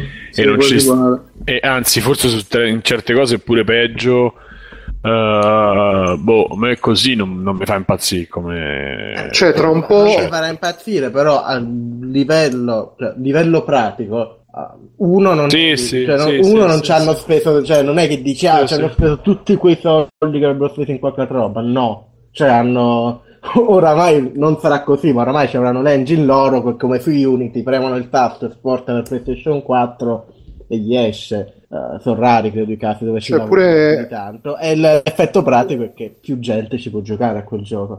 Sì, ma infatti, cioè... infatti, infatti alla fine è comunque un bene alla fine sì, però diventa un po', cioè pure adesso la, de, deve uscire Beyond Two Soul e Heavy Rain su PS4. Io sono che, contento. Eh, sì, però voglio dire, cioè sono usciti eh, l'altro ieri, sono usciti eh, come sì. dire, oh ragazzi, adesso non proprio l'altro ieri. Adesso vi faccio la remaster di probabilmente, probabilmente lo piglio. Sì, sì, no, eh, carità, due, evidentemente però... c'è, c'è, il fattore economico, però se vai a vedere... Oh, quindi, che... bru, bru, bru, quindi pure Tomb Raider nuovo non deve uscire su Windows perché è uscito l'altro ieri su Xbox. Ma no. Ma mica è un remake, quella è una conversione un po'. Eh, cazzo di... Pure questi alla fine sono conversioni, che, che cioè, rendono disponibile un prodotto su una console dove prima non era disponibile. Ah, oddio, nel caso di... sì, forse nel caso di Beyond sì. Eh, questi di Cage. Forse. Ma sì, però voglio dire, è un po' è come hai detto tu alla fine, escono pochi giochi, quindi oh ragazzi, che, quali sono Sì, le ragazzi, uscite? però le- cioè, comunque le remastered è un fenomeno che adesso noi ci stiamo tanto a scandalizzare i videogiochi, ma in tutti gli altri mercati esiste di continuo, o le chiamano Eh, sì, ristampe o riedizioni, Ma- robe, ed è un continuo. Blu-ray, l'edizione Sì, esatto, cioè, ecco, a me Lego, veramente mi ha scazzato molto di più nel periodo DVD e robe, che io mi ricordo c'erano certi film che ne uscivano 84, cioè Blade Runner penso ce l'ho in 12 versioni diverse. e ogni volta mi inculavano questa cosa, eh, però c'è un Come Alien più, eh. pure, no? Alien Sì, 2, esatto, Alien 3. cioè, è, è sempre stato quello e la gente continua. a- È ovvio che il collezionista è quello che si sente un pochino più preso per il culo perché ogni due giorni ti trovi appunto edizioni nuove e robe. Però per tutti gli altri è comunque sempre la possibilità di rifluire di continuo di certi contenuti per chi non l'ha fatto prima o per chi a un certo punto decide ok basta lo voglio nella collezione o lo voglio me lo prendo e ciao cioè, Però, eh, ripeto, cioè, è vero che nei DVD era così, però era. Non credo che io poi non ho mai seguito il mercato così tanto di cinematografico, però era una parte di tutte le nuove uscite. Adesso invece siamo arrivati al punto che la- l'uscita principale del mese, che ne so, è la remaster di Heavy Rain oppure la Eh, ma remaster di. t'assicuro Bruno che così anche per il mercato cinematografico Ah, allora come non detto. quando, esce- quando usciva la 150esima edizione del Signore degli Anelli con un DVD in più era veramente l'uscita del mese ancora era così perché non cioè le novità a volte non bastavano a coprire quello che aveva ormai lo status di classico comunque di capolavoro e quindi la gente continuava a buttarsi su quello eh, solo sai cos'è? Che magari di, di, di film e di musica ne viene prodotta in una quantità veramente, veramente alta, mentre i videogiochi è la, la percentuale proprio di produzioni nuove è molto minore a quella dei, dei film. Specialmente quelle che arrivano Eh, sotto i radar. Sì, esatto, Eh. quindi cioè, è evidente che se te quanti, quanti giochi usciranno in un anno AAA? 10, 15, anche di meno Pure di forse. meno, sì. Capito? Copri tutti i mesi quando non c'hai il nome di butti a remastered. eh, cioè, Eh, ci poi, se vogliamo essere davvero, davvero sinceri, almeno personalmente io pensandoci dopo un paio d'anni che oramai continua questo trend di release AAA e in generale release medio-alte che calano, cioè nel senso che c'è solo di meno perché ovviamente ci vogliono più soldi, a me uno si può, si può lamentare, si può fare quello che vuole, a me io sono contento perché finalmente toglie, cioè c'è spazio Toglie lavoro finalmente. No, no, c'è finalmente spazio di questi prodotti super pubblicizzati eh, diminuisce e viene limitato poi a quelli là che davvero macchine da soldi e volente o nolente sarà per sempre così. Però non c'hai prodotti medio alti che alla fine ti pigliano tutta la macchina della hype e poi per poi alla fine essere comunque feticchie che manco al pubblico loro piacciono. Quindi c'è questo, il blocco di release grandi c'è il posto suo, però finalmente c'è più spazio per una visione anche più variegata, anche a livello mediatico. Basti vedere finalmente eh, dei Game Awards, come li chiami, come quelli che so a sto giro, non li ho seguiti, però sapevo che hanno premiato robe come Story, che se ci fosse stata la solita sfilata di 30 AAA annuali non sarebbero mai stati premiati. Quindi Ma quello certo perché gli vista- stanno. da un certo- gli sta- da un certo punto di vista è ottimo perché, scusa, fammi finire. Da un certo punto di vista- da un certo punto di vista è ottimo perché il fatto che non, non ci siano più talmente giochi, io non- alla fine non si parla neanche di qualità perché molti AAA non hanno qualità, cioè hanno qualità nel senso che c'è la grafichina bella, però a parte quello non fanno nulla che non si potrebbe fare con un terzo del budget. Ehm, che al netto del stesso livello di qualità ci sono molto meno, molti meno giochi che prendono, eh, non, non mi viene una parola in italiano, prendono headspace nel pubblico, prendono spazio mentale, eh, perché ovviamente quando c'hai un marketing quello AAA prendi per forza spazio mentale, nel momento in cui quello spazio mentale diminuisce, anche se volendo i, i giochi grossi sono in- aumentano di, come si dice, di proprio perpetuarietà, no, di, di rompicazzo, sono ancora più rompicazzo perché hanno più spazio per loro, però in generale c'è un diminuimento di spazio mentale relegato ai 30.000 AAA, è la versione corta di quello che volevo dire, che permette a giochi diversi, non necessariamente peggiori, ma giochi diversi, di diversa uh, provenienza di diversi, con diversi stili e diversi motivi per intrattenere, uh, di avere forse più una possibilità in, anche in un ambiente non mainstream, però relativamente videogiocatore magari che si gioca al GTA, però vede una roba un po' particolare e dice ah ma magari mi provo questo visto che non ci sono 30.000 AAA che mi devo giocare e poi mi faranno comunque cagare. Non so, ho fatto un discorso confusissimo, ma spero che sia capito. Però, però era sintetico quello. Un concetto base con 30.000 parole. Uh, Va bene, andiamo avanti. Se non no, volevi dire qualcosa tu Simone che ti ho sbloccato fammi finire. No, eh, sì ma onestamente non eh, me l'ha bloccato il, il cazzo ormai sì. Sì ormai mi ha occupato tutto c'è. lo spazio mentale Simone adesso non c'è, non c'è più no sì no volevo dire però apriamo un altro discorso che l'attenzione agli indie che ci hanno avuto sia col Sony come cazzo si chiama show e, e i Video Game Awards è specialmente e nei Video Game Awards, secondo me è proprio la vasellina come a dire voi siete i prossimi eh, che andiamo a rovinare, a inculare, quindi devono stare att- attenti. Beh, ma questo comunque lo stanno facendo dal... eh, alla fine Davide dice che è perché sono meno AAA, però in realtà lo l'indie di facciato lo stanno premiando dal, da dieci anni ormai che eh, sì, no, ma lo spazio gente, che gli hanno sì sì però erano sempre, sempre mosche bianche. indie, eh Mosche bianche, invece, invece adesso hanno fatto proprio, cioè erano sempre tre. Hanno dovuto fare gli hipster perché poi Splatoon sono quelle cose che se hanno un senso simbolico lo capisco, ma mi sembrava proprio un vabbè, inseguiamo una nicchia che, che forse Comunque, quella che ci vede. Ti sei incazzato perché che poi... hanno premiato Splatoon o che, che, non l'hanno premiato? L'hanno premiato, beh, best ah. multiplayer, cioè tu stai facendo un piacere a chi, a chi legge eh, il Polygon eh, chi, cioè non, non, stai facendo un servizio per chi per il pubblico. Eh, comunque volevo dire ma il problema è questo te la vedi in modo diverso al pubblico gli piace Splatoon Simo. Uh, te non so che pubblico ma non vende come Call of Duty la gente non sa cosa sia Splatoon non sa manco no, chi l'ha no, fatto ti sbagli, ti sbagli completamente. Ah, okay. Tu al pubblico, il pubblico medio, non, non al pubblico che gioca solo FIFA e Call of Duty, che è un 40% dell'industria, vogliamo dire. Però al restante 40%, che è il pubblico un po' più sgamato, ma comunque poco. Scusa, che... ne manca un 20. il, 20 il, 20, il 20 è la nicchia. Ah, ok. Aspetta, la nicchia, ma che cosa? Che il pubblico che è un po' più sgamato, però non è, uh, non è quello che si va a cercare i giochi indie, le robe particolari, io, le robe tipo. giapponesi. Come? Io. Sì, a te, uh, quello che sei tu, che sei quel 40%, Splatoon gli piace. Magari chi, chi non è Simone da solo sei il 40% del mercato.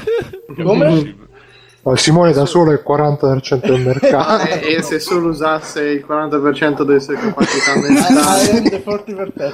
no, dico, te magari sei Nintendaro quindi lo conoscevi comunque però il pubblico che eh, è più o meno il livello tuo ma non è Nintendaro come te magari vede Splatoon ci gioca e gli piace perché è mirato proprio a quel tipo di pubblico basti vedere Undertale che Undertale oh, sono d'accordo se si parla di giorni no, non è non è un, esatto, se si parla di giorni, robe così non sono indie, sono prodotti AAA medio alti fatti da Sony con collaborazione di studio indie. Ma basta vedere il successo che ha avuto Undertale, che è stato fatto il gioco migliore di GameFAQ, hanno fatto lì la, la poll. Beh, Davide, bisogna anche mettersi d'accordo. Successo, Quelli, per loro sarà stato successo venderne mille copie a prezzo pieno perché quant, quante, cioè, quante ne hanno fatti? No, a, live- Bru, a livello mediatico, Undertale ha fatto un botto anche con un audience uh, Sì, sì, sì, a livello mediatico, ma ormai le riviste, i magazine si sa che non, cioè i siti no, si no, sa no, che non contano più. Parlo proprio di riscontro su social media. ok, però ti sto dicendo ossessionata col sì, gioco. Va bene, sì, però eh, a livello di soldi non avrà fatto certo più soldi di Call of Duty Undertale. Non, non più soldi, però ha fatto un ottimo, uh, un ottimo ha fatto, avrà fatto i soldi in un gioco, ora non so, non so i numeri, però ha fatto di sicuro non i soldi che diventi ricco, non è Minecraft, ma qua stiamo parlando di giochi medio alti che non solo sopravvivono, ma riescono bene, riescono bene a livello anche relativamente pop, proprio perché non c'è tanto rumore mentale e, e c'è, c'è, lo spazio per respirare al genere. C'è lo spazio ah, dice Devin che ha fatto 770.000 copie su Steam. No, non, eh, non, è, non è malissimo. Cioè, oh, 10 euro l'une sono eh, oh, 7 milioni e ah, rotto. È andato benissimo. Que- sì, sì, e in quanti hanno fatto? Quante persone erano che hanno fatto questo gioco? Uno, due, una, dieci? Una per due, credo. Pizza, è andato benissimo. Allora, quanti, u- quanti uomini al mondo possono vantare questi, questi numeri?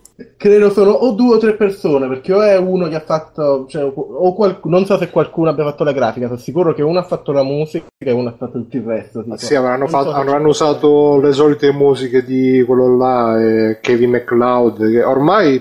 Cioè, tutti i giochi usano da, Duncan McLeod, McLeod. No, no, se tu, se tu hai un casino di giochi indie, uso sto Kevin McLeod che, che, lui fa le musiche tipo pubblico dominio, tu, è un, un botto di giochi che e comunque David... Lo, com- lo cercare, così magari ce lo metto pure io in line dash e faccio pure io un milione di copie lì.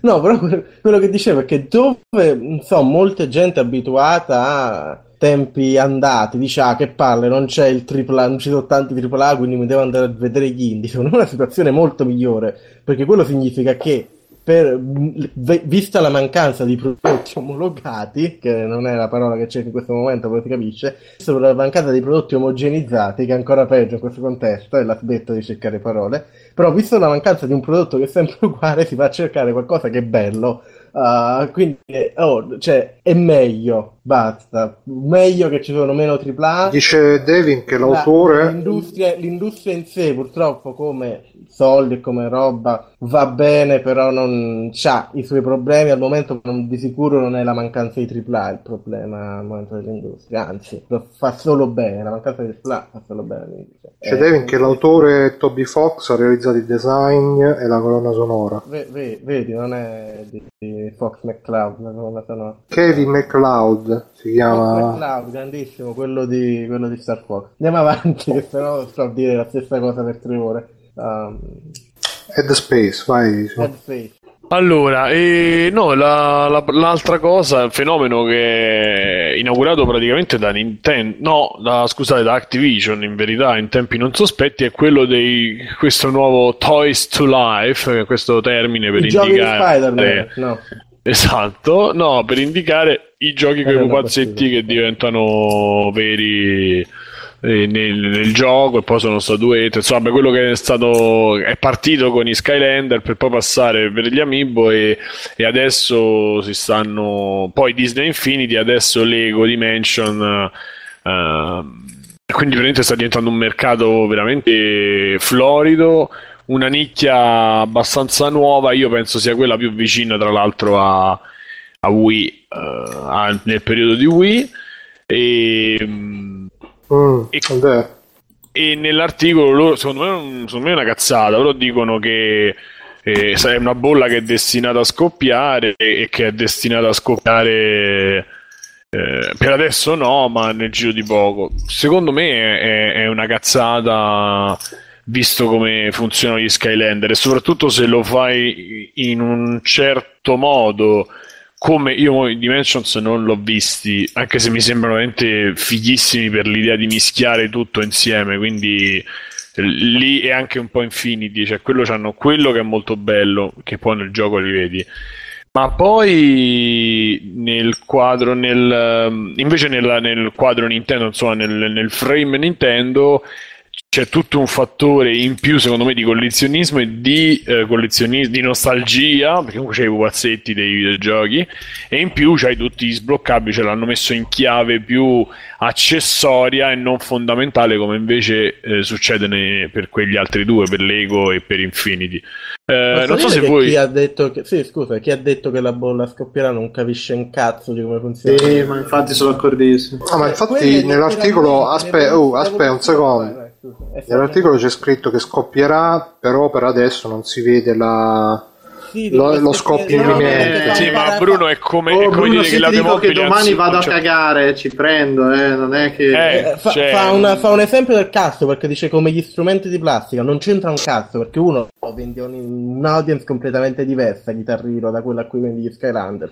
Due, non, non è... Gli, gli non compri nuove chitarre per andare avanti Scusa, Guitar Hero uh, ci puoi fare un gioco Chitarrino. strumento di chitarrista ci puoi fare chitarrino o rock band due giochi due giochi ho sbagliato ci puoi fare due giochi con chitarrino Ah, con gli Skylanders lo Skylanders è l'evoluzione magari Skylanders in sé muore perché L'evoluzione dei must, minchia, beh, pensa se facevano i man, skeleton, oh, Esatto, decidiamo. l'evoluzione, l'evoluzione naturale del giocattolo Ma no, ma non, dieci ma non anni, c'è eh? nemmeno tutta questa sovrapproduzione di brand. Ah, sono tre brand grossi che sono Amiibo, Skylanders e Infinity. Basta, No, perché sì, Lego no, Mirko, Dimension. ma Più che Mirko, Lego Dimension c'ha qualsiasi cosa dentro e Sì, ma Lego, de- Lego Dimension ehm, non ha i pupazzi, ok? Sì, Cioè, sì, stanno arrivando montabili, ma stanno arrivando i pupazzi pure là. Sì, sì, ma voglio dire, è un brand comunque legato a Lego, cioè non è che stiamo a parlare degli ultimi arrivati. Eh, ma la fa Warner, eh? Eh, Ok. Quindi dentro c'è tutti i marchi, eh, dentro c'è qualsiasi cosa. Ci hanno messo di tutto, quindi prendi anche su quello. Sì, oltre che però torniamo lì, cioè non è che c'è, c'è tutto sto mercato che Dio, Madonna, guarda quando hanno fatto anche, che arrivi a dire, hanno fatto anche i pupazzetti di son cazzo sta roba qui, cioè è Io- tutto un io altro lo vedo mercato. il contrario di quello che dici tu, sinceramente, Mirko, perché secondo me fra dieci anni qualsiasi giocattolo avrà la tecnologia che hanno ora gli Skylander. Il prob- quello- cioè, chi dice che scoppierà la vede per l'appunto solo nell'ambito di quei tre brand, che magari moriranno a qualche punto. Disney Infinity non sta andando benissimo, al contrario, Skylanders ancora va a bomba. Non so, non so dati di vendita, però a livello qualitativo gli ultimi update credo che non fossero un granché. Eh, Io, io l'unica, l'unica roba che so di Disney Infinity è perché ci gioca cosa, Run Signal. Comunque Però parte letto... quello, è una tecnologia eh, che alla eh, base eh. era- Scusa, e se mi fai finire quello che dico Prego, prego Davide, scusa. è, è una tecnologia che alla base, secondo me, è la naturale evoluzione del giocattolo perché dà una dimensione in più al giocattolo, soprattutto ora che per qualche motivo anche i bimbi di 5 anni hanno l'iPad, che io non la capisco come cosa, però l'accetto come realtà del mondo. Quindi, in un mondo dove anche i bambini di 5 anni hanno l'iPad, i giocattoli saranno multimediali. molto Davide, tu avevi il Jig Tiger, adesso Jig Tiger non c'è e e la gente gioca con l'iPad, molto semplicemente. Beh, sta. dai, Mirko, però è sbagli- cioè, io lo trovo Sbagliato, ma, è fondamentalmente que- sbagliato. ma sì, mo è quello, è cambiata la forma, ma io guardo, ce li vedi i ragazzini i nipoti così, que- cioè giocano semplicemente a quello che tu, tu una volta c'avevi quello che ti sembrava giusto perché era verde e nero e perché era retro, ma adesso il concetto è quello, se poi mi dici che c'è una generazione di ragazzini di 3, 4, 5 anni rincoglioniti che a tavola non riescono a staccare Eh, da un cazzo dei pad e che i genitori gli schiaffano davanti i cartoni a 24 ore su 24 per fare i saboni a tavola, sono d'accordo con te. Però il giocare sull'iPad non è che va, oddio, madonna, cosa sta facendo? Perché noi eravamo rincoglioniti altrettanto con i Jig Tiger e con altre robe. Cioè, mh, che poi Sì, diciamo che il problema è, genito- è genitoriale. l'iPad- Sì, l'iPad, cioè, professoressa, mi sembra, a parte tutto la- l'aspetto sociale che dici te che sei un coglione, mi sembra un dispositivo molto più fragile e costoso di un Jig Tiger. E non so cosa Sì. sia un Jig Tiger, oltretutto. Vabbè. Il Game Watch, Davide, fai conto. Ah, ok, ok. Eh? Il Game Boy. E quindi, lo- Bruno, lo piglia- lo a calcio e funziona ancora il Game Boy. No, io un'idea, volevo Bruno? dire, volevo dire una roba solo che mi, mi è passata di mente, quindi se mi ritorna in mente la ridico. Se mi ritorna in mente sto parlando io, Bruno. Eh lo so, dai, Eh, mi devi perdonare, tu mi stimoli, però... no, E- poi Let Davide speak, hashtag su Twitter, fatelo c'è il coitus interruptus con le idee, quando la lettura mi vengono, però poi non arrivo a compimento. E, e quindi andando, volendo andare avanti, eh, Ah sì, ecco, avevo letto che da qualche parte che gli Amiibo, eh, non mi ricordo se qualche analista finanziario ha detto che bene gli Skylander, bene gli Infinity, gli Amiibo invece stanno un po' in una posizione un po' diversa perché la gente li sta comprando più per, eh, per collezionismo che non per giocarci, mentre gli Skylander e così li comprano, ci giocano, i pupazzetti eccetera eccetera, gli Amiibo li collezionano e va, magari anche gente che non c'ha manco la Wii eh, si li compra e... È gente E come via. Simone qui. Il- Simone il 40%. Ah, Simone ce l'ha la Wii, Wii U, o no? Wii, Wii U, sì. E comunque andando avanti eh, in, questa, in questa carrellata c'è anche il caso di eh, che si può affiancare a quello del- delle remastered, ma Eh, che è, è- ma che invece forse no, è più controverso ancora, che è quello di eh, pure questa tradizione di Nintendo abbastanza vecchia, abbastanza radicata, e adesso si è estesa pure per, per Sony e per eh, eh Microsoft, cioè gli Hotel dell'Amore e subito dopo gli Hotel dell'Amore questo, no perché è, è notizia proprio recente che Sony ha, rilascerà giochi per PlayStation 2 convertiti, diciamo, e non emulati, anche se qualcuno dice che è emulazione, qualcuno no, eccetera, eccetera, su, da PlayStation 2 su PlayStation 4. Eppure la, la nostra amata Microsoft ha fatto la stessa cosa con. Eh, eh per cercare di, di, di salvare il salvabile con One eh, questo è un aggiun- NDR, eh, ha aggiunto la retrocompatibilità per i giochi 360, ovviamente non tutti, una selezione, eccetera, eccetera, per, eh, cioè su One. E, ehm, cosa che Nintendo già fa da un po', con tutte, anche perché c'è molti più brand e molte più eh, molto più passato diciamo rispetto anche a loro e però tanta gente si lamenta anche del prezzo di questi di questi sì, infatti, cioè, notizia puttana. Che Yoshida dice eh no voi vi lamentate però ci sta un prezzo di a parte quello del lavoro che magari è minimo però c'è un prezzo di licenze e, e un prezzo, mi pare Ah, sui quelli per PlayStation 2 si parla di 15 euro. Ah, Secondo me non è neanche cioè, tanto. Cioè, non, è, non, è, alto. Uh, fare? Eh, Davide, noi siamo abituati con, con, i saldi di Steam, mezzo centesimo, 20 giochi. Pure tu, scusa. Ah, eh. Ma anche i saldi di Steam, il gioco. Cioè, Ti sei fatto tanto grosso prima, due giochi un euro, due euro un gioco. Beh, ma anche, gratis. Sony poi farà il suo saldo dove te lo vendi a 5 euro invece di 15. Però pure su Steam il gioco costerà 15-20 Cioè, euro. porca puttana, Markov Cree te lo compri a 20 euro, a 15 euro. Ma se ci vuoi giocare, sì. Ma sei matto? Eh, cioè, a... ma il fatto che cioè, non, non dovrebbe cioè, il, fatto che cioè, bello... il gioco di Star Wars Pod Racer 15 euro, ma stiamo scherzando. Ma te qua stai facendo, ma stai scherzando. Stai facendo un discorso di qualità, Bruga, non c'entra niente. No, io sto facendo un discorso di soldi. No, è un discorso di qualità in soldi, non c'entra, non c'entra niente. Ma non sono l'avvocato del diavolo, non, non, cioè, non capisco il problema. Io, cioè, se fossero magari che ti dicono... No, no, sei proprio Robert De Niro. esatto. Ma stai, stai, parlando con me? Stai... Ah, no, scusa, era Al Pacino. Era Robert De Niro o Al Pacino? Eh. Che Keanu Reeves. Era Keanu Reeves al Pacino, sì, entrambi erano capo del diavolo. Um, Tra l'altro c'era quella asiatica là che la devo andare a vedere. Dicevi scusa? No, sì, cioè se, se ti diresti ah 60 euro il gioco PlayStation 2 va bene, 15 euro cioè, è, è stato giusto perché come dicono c'hanno i costi delle licenze, i costi anche che gli gira il cazzo di non guadagnarci, che è giusto perché l'hai fatto, ci guadagni. No, ma io ci scherzo, però c'è ragione, sennò poi si sputtano troppo. Certo, però 15 euro. No. Eh, io ultimamente ti dico, ti dico una cosa che ho detto poi era presente Vincenzo e Andmind e altra gente che io ho detto se rifacessero Final Fantasy 10 eh, io lo ricomprerei. Tra l'altro mi hanno detto che è uscito già per PlayStation 4. No, ma guarda, e... io è, è, vero quello che dice Davide, che se tu una roba te la vuoi comprare, te la compri. Io, per esempio, ultimamente ho preso il bundle, quello di Square Enix, che ci stanno tutti i Tomb Raider, e mi ero fissato a giocare a Tomb Raider uh, Anniversary, che, che, è fighissimo, non me lo aspettavo su PC. Solo che su PC con Windows 10 non salva. Allora mi ero intrippato e ho detto, ma me lo compro su Xbox 360 e me lo so comprato su Xbox 360 20 euro. Che ci, eh, però su Xbox 360 gira tipo a 20 fps, quindi dopo due secondi. Peccato che su Xbox non c'è il rimborso, se no lo facevo da e poi mi è presa la scimmia di Ninja Gaiden 3 e mi sono comprato pure Ninja Gaiden 3, pure quello 20 euro, 30 euro su PSN. Quindi è vero, quando ti prende la scimmia che ti vuoi giocare qualcosa, rispendi i soldi. Però onestamente con quei titoli che si sono visti fino a mo' su PlayStation 2 non credo che qualcuno gli darà la scimmia.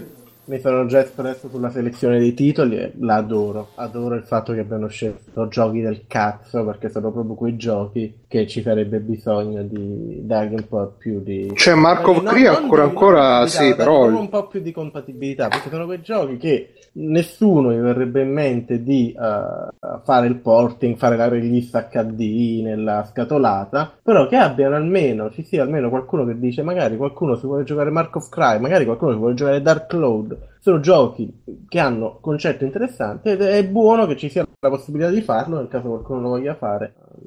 Eh, io, io sto ancora aspettando. Però Davide comunque sia... HD dei neanche HD ma compatibile con qualcosa di moderno degli Xenogears perché sono giochi che nessuno le ha mai ripresi Ma con gli emulatori poi girerà benissimo. no- No, Eh, comunque... il mio, il mio PC no, il mio PC se te giochi Xenogears con l'emulatore ti dice no Xenogears, caso dici? Sì, Xenosaga sono quelli per PlayStation 2, scusa. Ah, no. Xenogears gira, Xenosaga sono quelli che il mio, Però vedi- dice no. Il fatto che comunque mettano sti giochi un po' alla cazzo significa che comunque uno hanno un sistema economico per farlo perché sicuramente se dovevano spenderci soldi non è che stavano a mettere il gioco di Star Wars. oddio, quello magari si sono fatti il ragionamento che col, col film qualche copia di qualche disgraziato la venderà.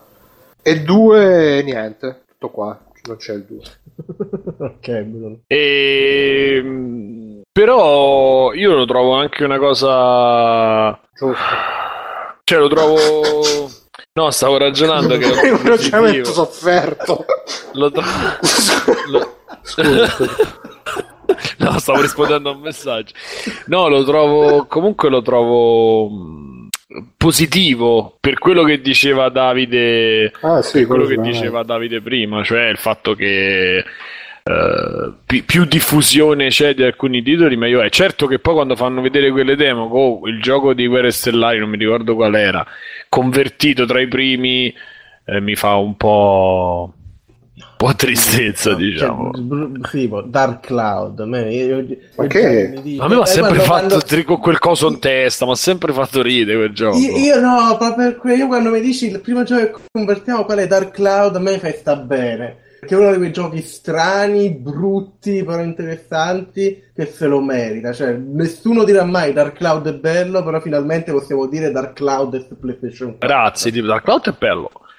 E... e niente, quindi questo, vabbè, andiamo avanti. Insomma, questa era una mia considerazione mentre rispondevo a un messaggio, quindi capite che profondità. E andando avanti, the gaming industry takes major steps. Potrebbe- potrebbe major essere- steps, come lo traduci, Scusa. Davide, Bruno? Come lo traduci? grandi passi avanti. Uh, sarebbe bello un podcast Eh. tutto basato su te che fai ragionamenti mentre rispondi al telefono. Eh, non escludo che ci possa essere. Eh, from goods based industry to one more food based, cioè praticamente le microtransazioni, la si può tradurre così. No, non solo, E- anche, suppongo anche progetti, eh, robe come il um, PlayStation Plus, credo qualsiasi cosa che sia un abbonamento invece che... Sì, eh, loro, sì, fondamentalmente loro dicono che insomma eh, con le possibilità che ci sono oggi tu hai eh, patch al day one, eh, update e comunque freschi pure quelli, anche se sei legato sempre al- alla questione temporale sulle console tipo settimanale. I vari add-on, eccetera, eccetera, e cambiano pure un po' le cose, le carte in tavola. E lo stesso succede per. eh, cioè, come esempio, loro prendono Destiny.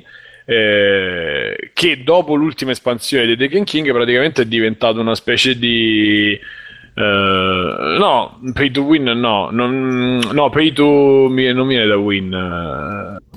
Pay to play. Pay to lose. No, perché per adesso non è. Win. Vai, va, non ti compri le armi. Però è, è quella cosa subdola che secondo me piano piano. Perché adesso ci compri gli emoji, ci compri cose in più, oppure le, le battle tag lì, come si chiamano? Le, non mi ricordo, gli emblemi detti anche sul gioco. Eh, però si è visto un cambiamento di economia che va verso le microtransazioni. E, mh, per- poi qui fa come esempio eh, appunto Battlefront che è messo a e anche mh, Rainbow Six e anche Halo mi sembra. Il- io credo che più di microtransazioni in realtà si parla di eh, microtransazioni sono un metodo tra cui, con cui puoi ottenere questa cosa ma il gioco che, non- che non è che si muove verso non essere più un prodotto monolitico ma essere un pro- cioè non essere più un prodotto monolitico Modulare. bloccato in un ambito di tempo limitato ma essere un prodotto eh, un service per l'appunto Sì, sì. Sul, eh, infatti loro... lungo andare, nel senso che diventa una cosa che te ci giochi tanto. Io sinceramente non sono un fan di questo approccio perché limita il design in direzioni che non adoro. Funziona per certi giochi, di sicuro ci sarà sempre un audience per questo. Uh, non credo, vedo molta gente, soprattutto la gente no, che fa i talk uh, nei posti, la gente che fa gu- i guru del marketing ludico, no? Questa, questi personaggi molto divertenti che dicono ah questo sì è il futuro dell'industria Uh, se il futuro dell'industria ne dubito non sarà un bel futuro, è più un futuro post-apocalittico, una distopia, distopia, non so come si pronunci. Destiny. Uh, sì, Destiny, esatto. Uh, di sicuro funziona per un certo numero di prodotti, Erson è un game a service, a me piace tanto, però non, non lo vedo e non credo potrà rimpiazzare mai il prodotto gioco single player funzionale, finito sarebbe come dire che le serie tv rimpiazzeranno i film. Non... Più o meno. No. È già successo. Vabbè, per la gente deficiente, sì, però per la gente intelligente, sì. No, è vero, è vero, meglio Guerre Stellari. E no, Ultron. No, non, non, menzionare quel caso. Comunque loro fanno l'esempio del, delle, mappe, delle mappe gratuite, cioè che questi giochi escono praticamente con delle consistenti parti di gioco gratuite e attraverso e che monetizzano poi attraverso le aggiunte come i cappelli di mi vengono in mente i cappelli di Team Fortress oppure appunto gli emoji di, eh, di Destiny. So, poi io Halo, Halo non ho giocato e Battlefront neanche ma so che Battlefront è anche peggio perché poi c'è il DLC che costa tipo 70 euro. E infatti sì 50 euro il no scusami non il DLC però il pass, eh, season pass, quindi è più di una roba. E, e quindi questa è, uno delle, è una delle cose che mm, a me spaventano onestamente, perché capisco che tu vuoi fare un servizio, però cioè io ogni volta che c'è un gioco che prendi e lo scarichi gratis ti dicono no vai tranquillo, l'inculata è dietro l'angolo proprio, cioè... E anche io gioco da Destiny, mo, eh, da praticamente da, da, da, day one no, ma insomma poco dopo e questi cambiamenti comunque mi spaventano un po', perché comunque eh, io ho pagato il gioco 70 quando è uscito, 60 quant'era. Il, I due DLC sono altri 40 e 40 Insomma, io ho fatto i conti che di totale ho speso cent- intorno ai 140 euro, una cosa del genere, in due anni, praticamente in un anno e mezzo, quindi tutto sommato. Ah, non sono neanche tantissimi. Non pago abbonamento e loro comunque danno supporto pressoché continuo, perché insomma le patch, le cose. Mm, però... Cioè, comunque se pensi a, così, a dirlo così sembrano assai, però se ci pensi, se magari paghi di più Spotify, che magari eh, non sì. usi sempre, o Apple Music, eh, sì, appunto. Sì, sì, sì, sì. Mm, il certo, problema però... è che però si svilisce anche un po'. Secondo me si svilisce anche un po' design, Davide. Poi questo lo sai tu perché. Però, cioè, o lo pensi bene, lo pensi all'inizio, come può essere Splatoon. Io lo so, tanto per tornare. Prima, l'ho menzionato prima. Non è che si svilisce, ma ti, ti muove verso direzioni che non credo che dovranno o potranno mai essere dice, l'intero dell'industria. Per certi tipi di prodotti è l'unico modo per andare, ma perché ti muove verso la direzione verso cui il prodotto andava già. Hearthstone, anche se fosse stato un acquisto singolo, non avrebbe avuto un design diverso perché le direzioni verso cui ti muove questo business model sono le stesse che poi il gioco avrebbe avuto normalmente dal design iniziale Uh, però ci sono tipi di esperienze che secondo me non potrai mai avere, o almeno avere, allo, uh, avere in un modo puro tramite quel business model. E non credo sia un problema perché ci sarà sempre l'essere umano avrà sempre bisogno di un certo tipo di esperienza definita, chiusa, uh, e ci sarà sempre il business model per offrire quella. Ma in verità, secondo me, ci hanno preso per esperienza personale, ci hanno preso un po' eh, con Guitar Hero Live. Cioè, tu Guitar Hero Live c'hai la parte quella complessa in cui loro hanno investito soldi e, fa- e, hanno fatto questa tecnologia che tu mentre stai suonando praticamente il pubblico ti- o ti fa le feste o, o, ti, o ti insulta, pubblico e gruppo tuo compresi. Che invece poi passa alla parte appunto TV si chiama dove tu hai i video che scorrono de- delle, delle canzoni continuamente, c'è proprio dei canali tematici che tu puoi seguire, allora lì giochi è gratis.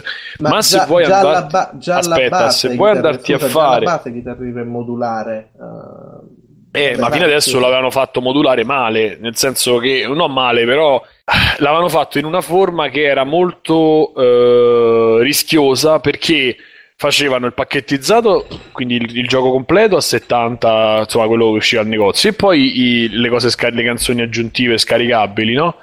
Quindi che succedeva? Tu compravi 70-80 canzoni nuove quando compravi il gioco e poi avevi i DLC che ti compravi a pezzi, però tu il, giorno, cioè, il tuo software invecchiava, perché poi quello dopo c'aveva un pezzo in più, magari dopo due c'era la chitarra nuova, compatibile con quella vecchia, ma tu eri sempre comunque messo indietro. Infatti hanno esaurito il meccanismo nel giro di due anni, tre anni, perché hanno saturato praticamente il mercato. Invece con Live hanno fatto questa cosa dove tu non hai, tu c'hai il praticamente tu eh, compri la chitarra e il software base, dopodiché hai eh, la parte TV anche dove tu ci passi e c'è aggiornamenti come Splatoon, cioè sono settimanali con canzoni aggiornate. E, però tu non compri più il nuovo gioco quest'altro Ci avrai, ah sì, dicevo, c'hai dei canali tematici dove tu puoi andare e, e giochi quindi tu quello che arriva giochi senza problemi. E poi se vuoi giocare, che ne so, arrivano degli amici a casa e ti vuoi fare una partita tu, ti vai a comprare eh, quello che ti serve, cioè la canzone, vuoi farti le canzoni di System of Down, te, te le prendi, quelle che ci stanno e le paghi un tot. Le paghi con una valuta del gioco che tu sblocchi giocando invece online, cioè stando online sui canali normali. Oppure se ti gira, compri tu i gettoni da spendere poi nel gioco. Questo secondo me è un meccanismo che ti permette di, di, non, fare, di, di non fare la fine che ha fatto il brand vecchio. Eh, no, no, e cioè insomma saturare il mercato che non è, scusa quello che sto dicendo io è che semplicemente non è Guitar Hero è dall'inizio un gioco che come dicevo come Hearthstone è predisposto per quel tipo di direzione Uh, però è ottimo il sistema. No, non no dico però in questa cosa ci hanno azzeccato. In altre occasioni, come per esempio Destiny, invece stanno rischiando grossissimo.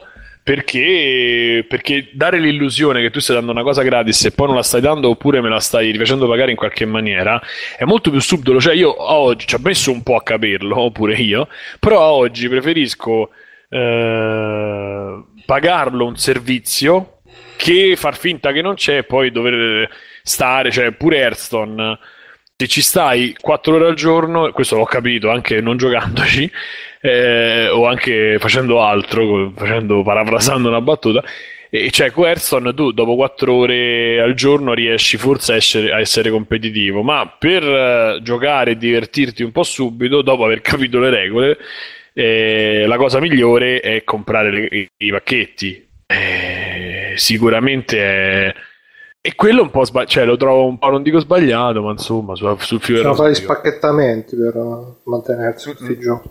Esattamente. E da Mirko su, su questo punto? Io sto mangiando del torrone, però... Buono. ma mm, e... allora, hai sì. capito il senso insomma, di questi servizi? No, no, no, ho capito, ho capito. Eh, che secondo me, sì, cioè, mi trovi d'accordo nel senso che come dicevi te, se il DLC è un pezzo aggiuntivo, una cosa in più, comunque non è una parte fondamentale del gioco, comunque il gioco va avanti uguale, eh, ben venga, non è un problema. Se, se, no, se diventa uno scoglio come altre cose, allora sì, cioè, come, vabbè, io faccio, torniamo lì l'esempio di Destiny, che è quello che conosco meglio, e Destiny c'è ragionissimo, cioè eh, va bene, loro stanno facendo i gran soldi con eh, le microtransazioni, queste cose qui, da quello che si legge in giro, però il gioco è abbandonato, cioè è praticamente evidente che non ci saranno contenuti, che non c'è, cioè il fatto che non ci sarà un ride per tutto il 2016 per me vuol dire che è morto il gioco, perché era quello che ti teneva incollato lì. Poi possono fare quella robina che ogni, ogni mese, una settimana ogni tanto ti ci rifà tornare con gli amici per provare, però non, non è il modo di supportare un gioco. Boh, vedremo un po'. Però la vedo, la vedo male, cioè se questa è la moda che sta prendendo e, e soprattutto che sembra che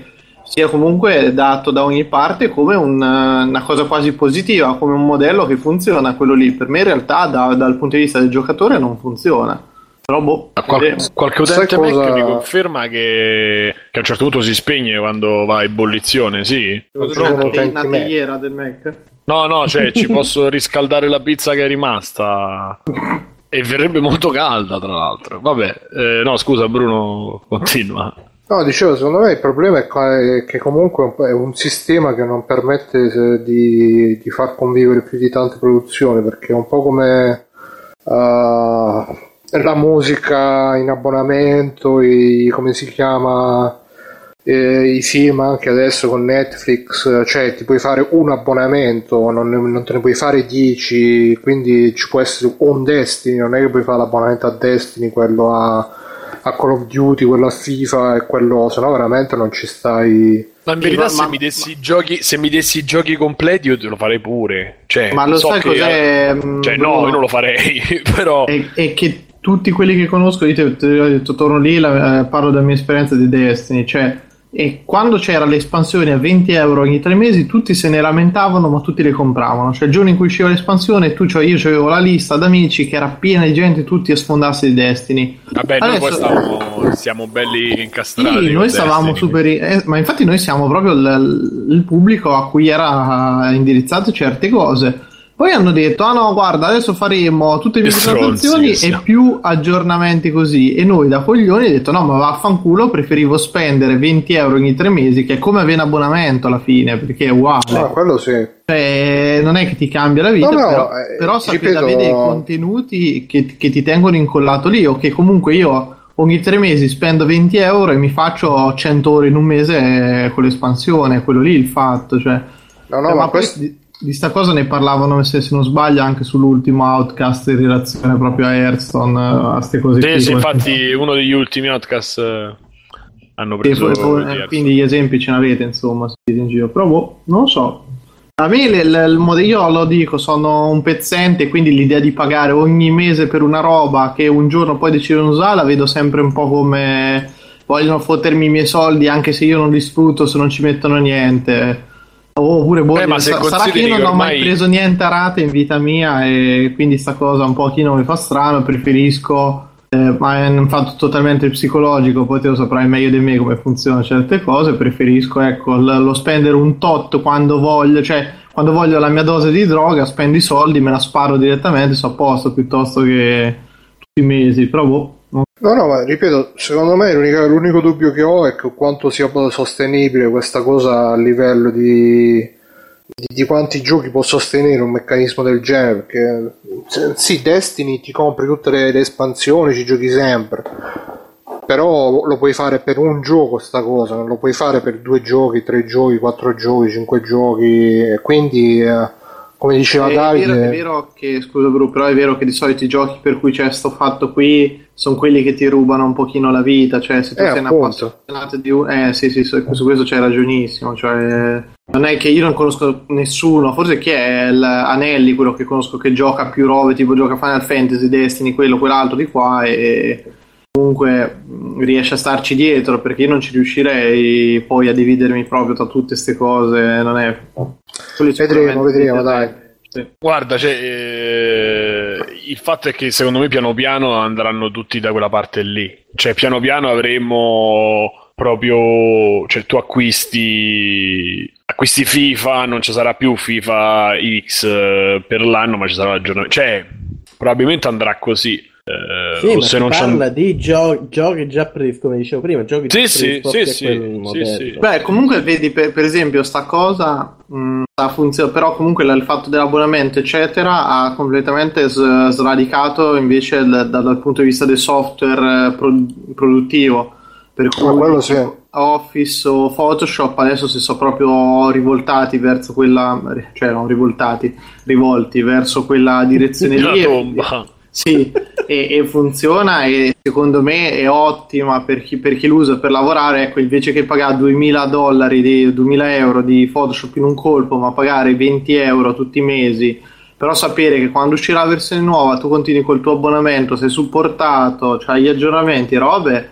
È, è, ottimo, molto molto anche meglio, anche, è anche molto accorti, più sostenibile. Ma perché si sono accorti che è meglio ri- eh, chiappare qualche soldo in più pure da quello che lo usa due mesi magari deve, gli serve per una cosa stupida Photoshop, e però 20 euro magari te li dà. Che mm-hmm. prendere tanto qualcuno lo cracca è meglio che prendi 10 euro.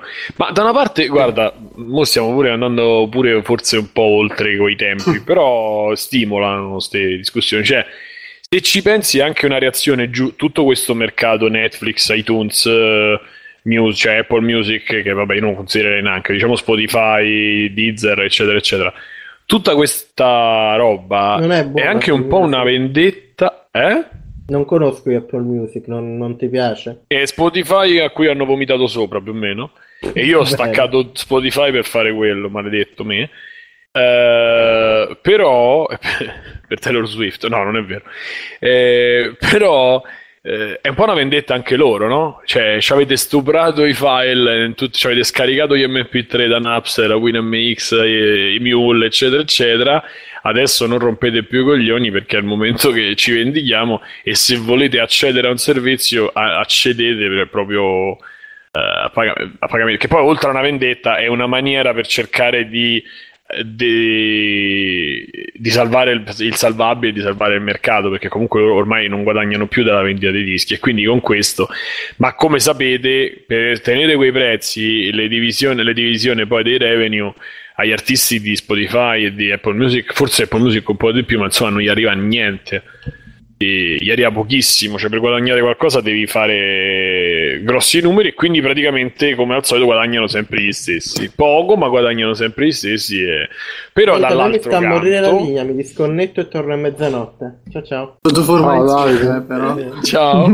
D'altro canto, dall'altro canto eh, c'è che um, con Spotify e con Apple Music c'hai molta più possibilità di conoscere cose che non conoscevi. È sempre quel discorso che io dicevo all'inizio che ce n'è talmente tanta che è come non averne nessuna, eh? questo è, è il solito discorso.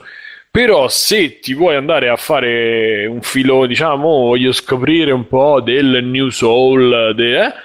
Ti puoi andare a vedere un po' di, di cose che magari non conoscevi. Quindi... A dire il vero c'era già l'Ast FM che lo faceva sta cosa, lo faceva molto meglio secondo me di quanto lo eh, faccia. non era pubblicità, non lo sapevo. Cioè io sull'Ast FM ci sono finito, cioè, mi ero pure registrato ma non ho mai capito a cosa servisse perché io magari cercavo la musica online da scaricare e quindi usciva su Google, ma no, no, questo non si scarica e chiudevo, per dire. Sì, no, eh, l'Ast FM funzionava all'inizio che ehm, c'aveva sta, sta, cosa che c'avevi il plugin che tipo te lo, ti metti il plugin su Vinamp pensa ai tempi che, che, che, che, ti faceva lo scrobbling cioè tu, tu le robe che, uh-huh. che ascoltavi le, lui le mandava sul server in modo che lui ti faceva piano piano un profilo di quello che ascoltavi ma indipendentemente dal programma che usavi, non è come Spotify che devi usare Spotify devi, eh, e poi lui piano piano ti capisce. Lui che tu usassi Winamp, eh, Windows Media Player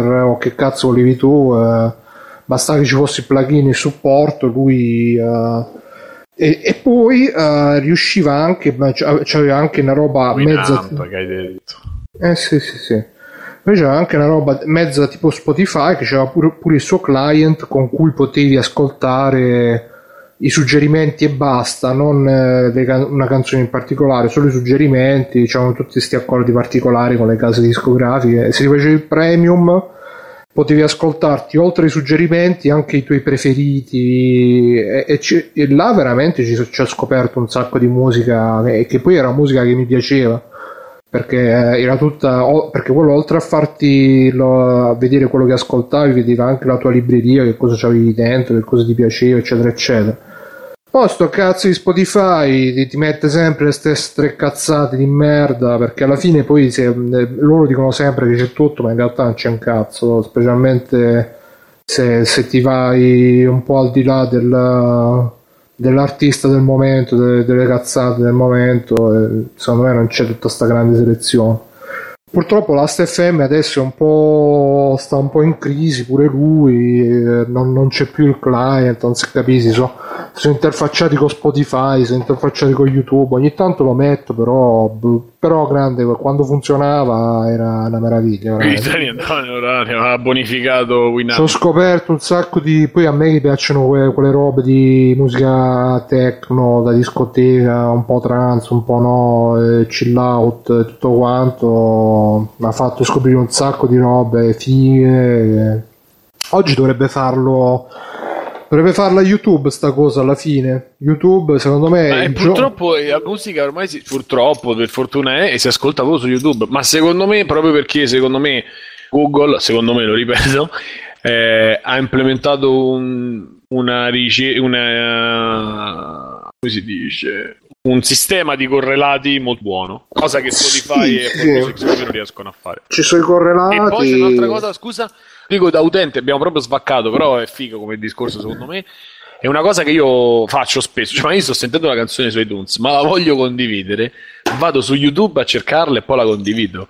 Cioè, è difficile che da Spotify condivido il link Spotify perché so che tanto non lo sentiranno in molti. Sì, poi c'è quella cazzo di, di, interfaccia web che ogni volta ci clicco sopra, dici ah, fai il login, non mi riconosci il login. Che palle, mamma. No, però. Non funziona eh... un cazzo, porca puttana. Sì, tra l'altro quello, ma problema è, è che anche il, la concezione che hanno gli altri, no? Sì, eh, non, la, non, la, metterei mai una roba da Spotify perché, o meglio, magari la provavo a mettere, ma chi erano quelli che sanno chi è Spotify, quindi una media alta del, del pubblico o che lo usa e non che, che reagiva ai miei, alle mie condivisioni. Quando metti da YouTube, come lo fanno il 90% della gente, quindi a me mi capita per interfacciarmi con, con gli inferiori di dover mettere poi il link. Eh, il link eh, da YouTube.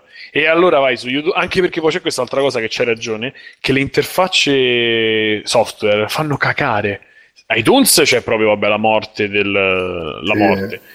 Spotify uguale ed è molto più leggero aprire Chrome e fare una pagina una, una tab con, con YouTube che va anche se la qualità fa schifo e quindi io preferisco poi sentirmela su e anche per la scelta, perché YouTube ti permette ovviamente di mettere quello che ti pare e bene o male, anche non monetizzato, ma te lo lasciano.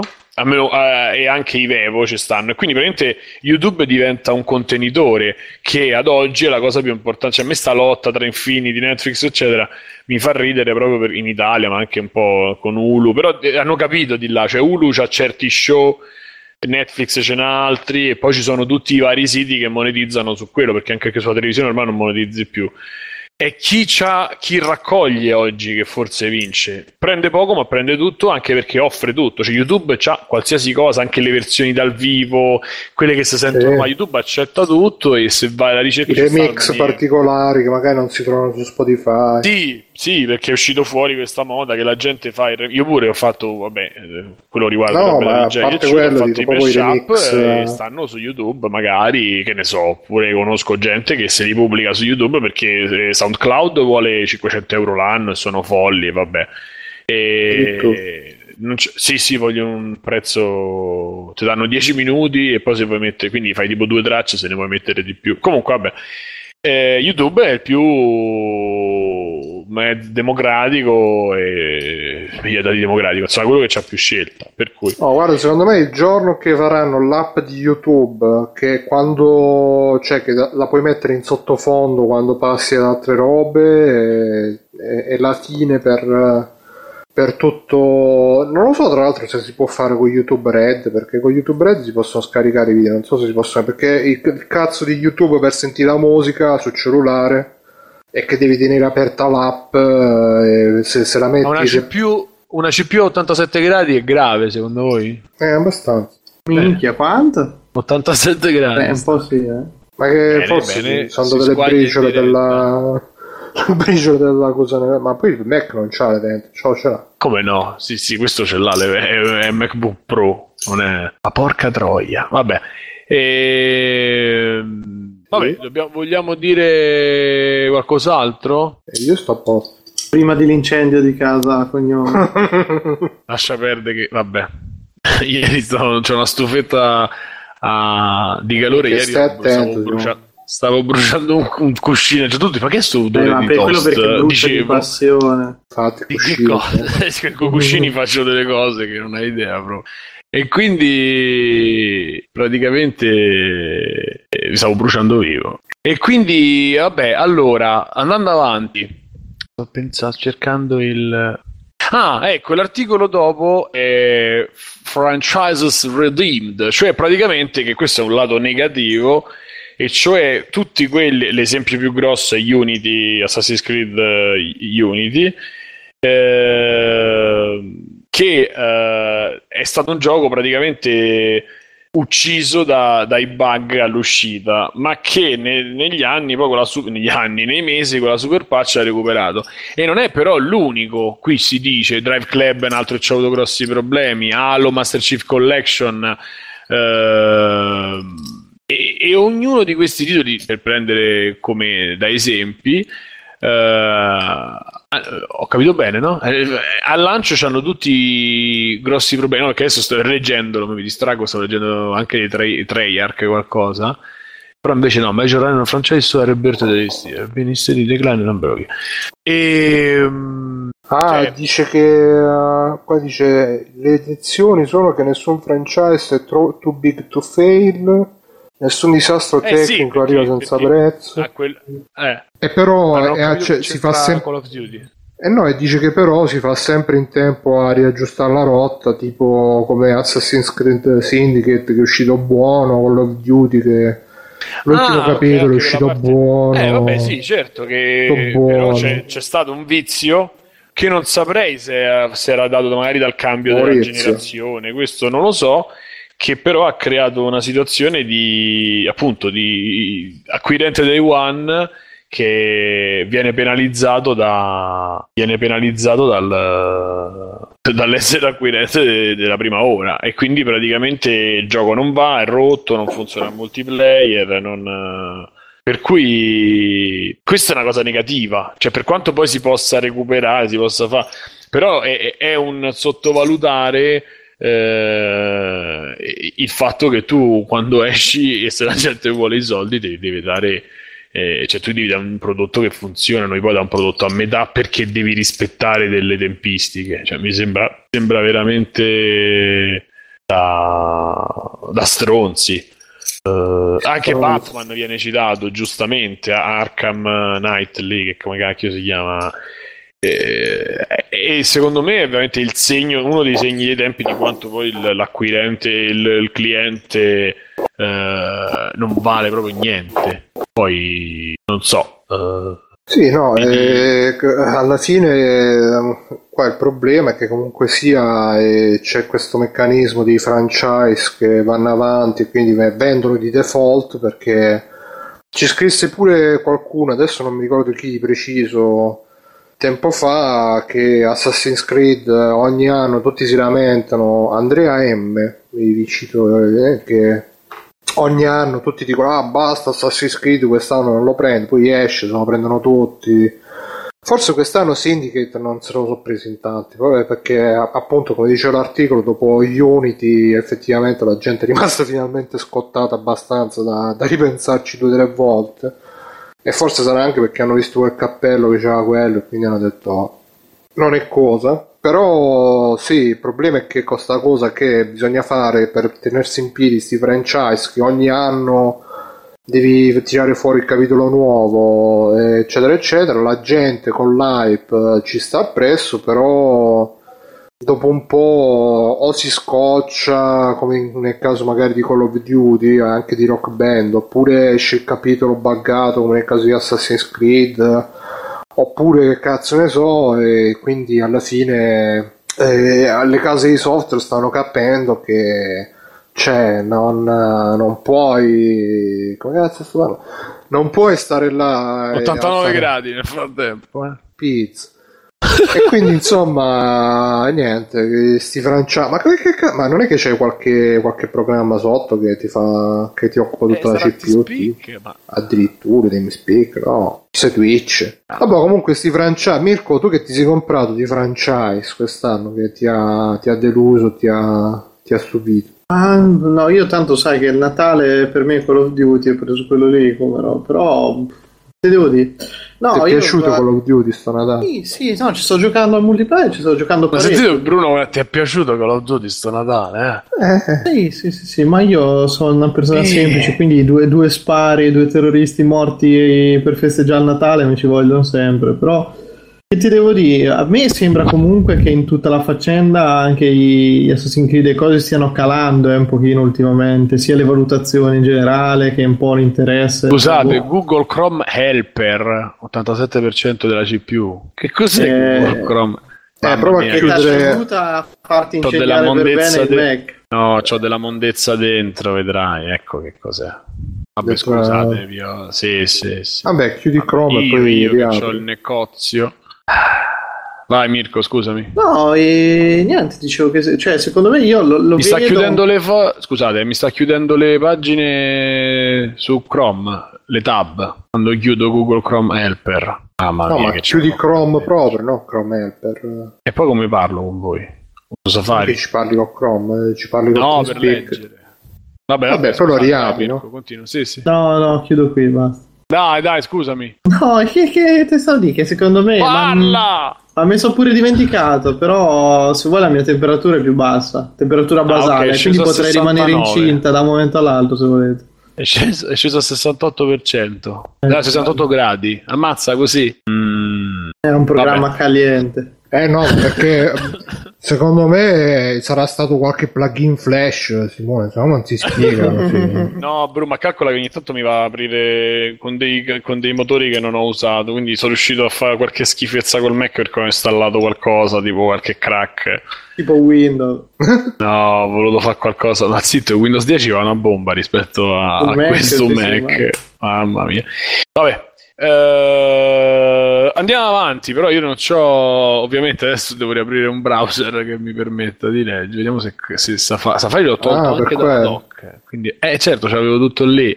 Eh, leggilo tu nel frattempo se io apro Safari se lo trovo. Sì, sono rimaste solo due cose, che in realtà sono le- i due trend che hanno identificato per il 2016, perché quelli del 2015 sono finiti qua, quindi questi sono i trend del 2015, se, state chiedendo. I trend del 2016 dicono che secondo loro saranno il ritorno delle esclusive su console che sono un po' diminuite ultimamente e citava Street Fighter 5, il gioco di Hideo Kojima, King of Fighters 14, Nino Kuni 2, Nier, quello nuovo. Tra l'altro poi comunque l'anno prossimo mi sono visto il video di...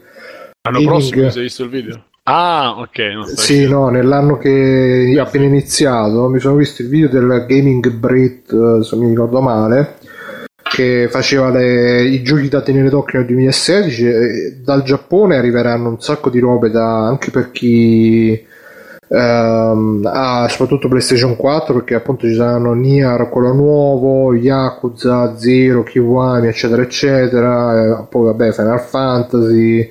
Eh, deve uscire quello lì, Nio, quello, quello giapponese che sembra con Geralt, però giapponese, mezzo Dark Souls, mezzo The Witcher. Quindi dal Giappone arriveranno un bel po' di robe, cioè stanno arrivando un bel po' di robe interessanti e forse finalmente finirà il declino arrestare il videogioco giapponese e invece in Occidente, vabbè, sempre le solite storie, però insomma niente. Diceva che alla fine di- di- dell'ultima generazione c'era poco che differenziasse PlayStation 3 e Xbox 360, mentre per adesso la differenza è più marcata e probabilmente continuerà a esserlo anche nel 2016. Tra l'altro ultimamente usciva è, è girato un po' quella, quell'immagine delle esclusive 360 contro eh, delle esclusive Xbox One contro le esclusive PS4 che faceva vedere che la PS4 c'ha il 1080p mentre non c'è un cazzo di giochi che secondo me insomma boh, su, su, su One non è che ci siano poi tutte queste all'inizio forse c'erano più esclusive ma adesso è un po' calato il, il codo non lo so non lo so Simone tu che gioco in esclusiva attendi per il 2016 Ma in verità a me la roba Sony è tutta una roba che in qualche maniera mi intriga e che mi fa venire proprio mi fa tornare un po' bambino, a quando c'era PlayStation 2 gliela criticavo perché invece li trovavo brutto il fatto che avessero sempre quei 5-6 brand tra cui vabbè Metal Gear che era esclusiva e Final Fantasy che era esclusiva e dicevo sono degli stronzi perché fanno sempre quei 5 giochi tutti gli anni invece poi non era vero perché PlayStation 2 a un certo punto ha veramente cioè è stata la continuazione naturale di PlayStation 1 per la diffusione nel mondo ma anche proprio al- al- alla eh, a creare un terreno per l'arri- all'arrivo, per l'arrivo di, di- della nascita di nuovi proprio giochi, titoli e saghe che insomma niente a che vedere con, eh, con- con quello che c'era in quel momento. Insomma, qui Adesso sono, se si creano delle, delle esclusive, comunque vabbè, per me Cage, puoi intuire sicuramente Cage, Final Fantasy e per adesso questo. Vediamo cosa ci riserva il futuro.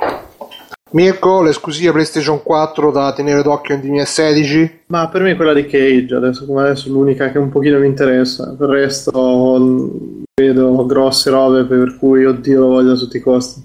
Era Uncharted, ma dopo la delusione del 3 il 4 non è che ci abbia grandissime aspettative. Addirittura da deluso il 3, ma perché? Sì, no, il 3 l'ho proprio mi ha fatto veramente forse quello mi ha fatto più schifo di tutti di Uncharted. Ha un ritmo tremendo, l'ho trovato proprio noioso e, e per niente divertente, proprio con parti interamente riciclate dal 2 poi. No, quindi questo 4 diciamo non è che parte sotto i migliori auspici però. Dice Doctor, guardate che Cage non esce nel 2016, quindi anche quest'anno... No, vabbè, però sarà un'esclusiva Cage. Ah sì, vabbè. E niente, vabbè, poi a parte questo, l'ultima cosa dell'articolo eh, dice che sarà, ci saranno sempre più mod, eh, sia nel mercato PC, ma stanno arrivando anche nel, nel mercato console le mod, tipo con, no. Super Mario, tipo con Super Mario Maker, le mod. E Bethesda sta portando anche le mod di Fallout 4 su C'è una console. differenza, secondo me, Le tra mod. Mario Maker e le mod, quelle di... Ma questi sono convinti che mo in tutti i giochi del 2016 trovi le mod. No, no, hanno detto che ce ne staranno di più E di rispetto più, grazie, a quanti ci ce ne sono, sono console, se ne fai un gioco con le mod è più del 2015. Poi dice che anche Far Cry, c'hai il Eh. map making, anche poi il grande Little Big Planet. Eh, sì, poi, poi deve uscire anche quell'altro di, di quelli di com'è che si chiamava? Ver, Ver, uh, cazzo si chiama, quello che Ah, quell'altro di quelli di Little Big che si è vista la PlayStation Experience che, che però potevi proprio fare qualsiasi Dream. cosa di Dream. Dreams. Ah, ecco, io una, un'esclusiva che mi potrebbe far uh, accedere per la PlayStation 4 è Shadow of the Beast. Che Eh, ma tu eh. riusciresti a comprare PlayStation 4 per quello Shadow of the Beast là, fatto così? Guarda, eh, purtroppo eh, magari ne parlo dopo se facciamo un giretto di extra credits anche per magari per fare, aspettare magari Davide cose che, che torna. Però onestamente sì, dai. Sì, sì. Però lo, lo accennavo prima, mi sono messo a giocare a Tomb Raider Anniversary che, che eh, eh, pareva una, una bestemmia, invece mi è piaciuto, mi sta piacendo davvero tanto, poi vaffanculo che non salva su Square PC. Enix? Sì, sì, sì, il bundle Square? Ad- addirittura mi sono messo a giocare col, col primissimo Tomb Raider dopo aver aggiustato DOSBox perché mi faceva andare una risoluzione tipo 320x240 tutto il PC. Però grande atmosfera. Poi se vi capita andatevelo a vedere Guarda magari che bello, nel... eh. Sì, sì, sì, sì. perché Proprio con- controlli di merda e ho dovuto Eh. Smanettare un po'. Ma alla fine, poi, a parte il fatto che non c'hai il, il coso della, di spostare la visuale col tasto destro, che tu direi, eh sì, quello è tutto. Però a parte quello, è, è proprio una roba. Eh sì, si Senti, fanno ma il roba. bundle è finito, vero? Non lo so, non lo so, forse c'è ancora. a controllare se non... Però se c'è Windows 10, tieni presente che eh, Tomb Raider, quelli nuovi, ti funzionerà solo l'Underworld. Perché almeno a me personalmente il Legend non, non parte proprio e l'Anniversary parte, però poi non salva. Infatti io bello bello mi sono fatto 2-3 ore C'è ancora! e poi sono rimasto come il cazzo. La, la Strange ce l'ho. Rider che c'è 1, 2, 3. Ci sono l'1, il 2, il 3 e poi ci sono quelli che... Anzi c'è pure... Paghi ci sono tutti, ci sono tutti. Ci sono tutti dal, dal primo fino eh, fino a quelli di Crystal Dynamics prima del reboot. Però comunque... di più, cioè. Eh, sì, no, mi pare che devi pagare 10 euro, tipo 20 euro, no, 20 no, 10 euro per avere tutto.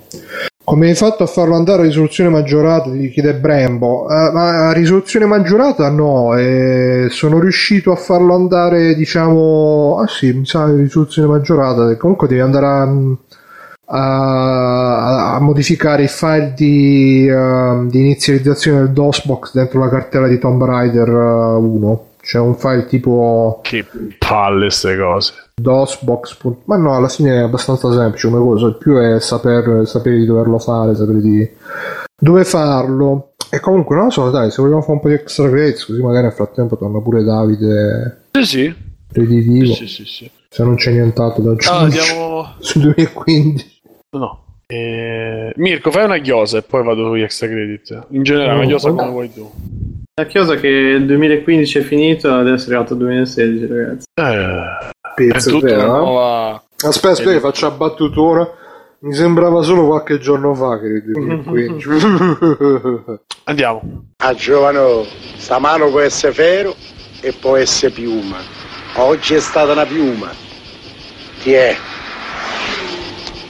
Vai. Ed eccoci anche alla, alla super rubrica degli extra credits, quella dove parliamo, diciamo, di cose che abbiamo visto, letto e, e droghe che abbiamo provato, non lo so. E chi vuoi, Bruno, vuoi iniziare tu, visto che hai rilanciato con, con Tomb Raider? Sì, io in realtà volevo pa- aspettare Davide per parlarne, ma ne parlo adesso. O magari aspetto che torna Davide, ne parlo dopo, dai. Che volevo parlare del suo giochino Line Dash, che me- l'ho provato, mi è piaciuto molto, l'ho trovato molto anche originale. È una cosa, beh, vi consiglio a tutti, mo magari mo che prova ne riparlo, eh, mo che prova, mo che torna ne riparlo, che Vabbè, Così Mirko, c'è anche lui. allora, se Facevo io- anche altro, eh, comunque, vai. vabbè. Ah, ok, vai, vai. No, perché Ah, cinque andare? Tomb Raider. Vai, vai. No, Tomb Raider. volevi fare un eh, excursus su Ah, sì, sì, sì. No, vabbè, eh, detto molto in parole povere, perché poi alla fine non è che ci abbia giocato tanto. eh.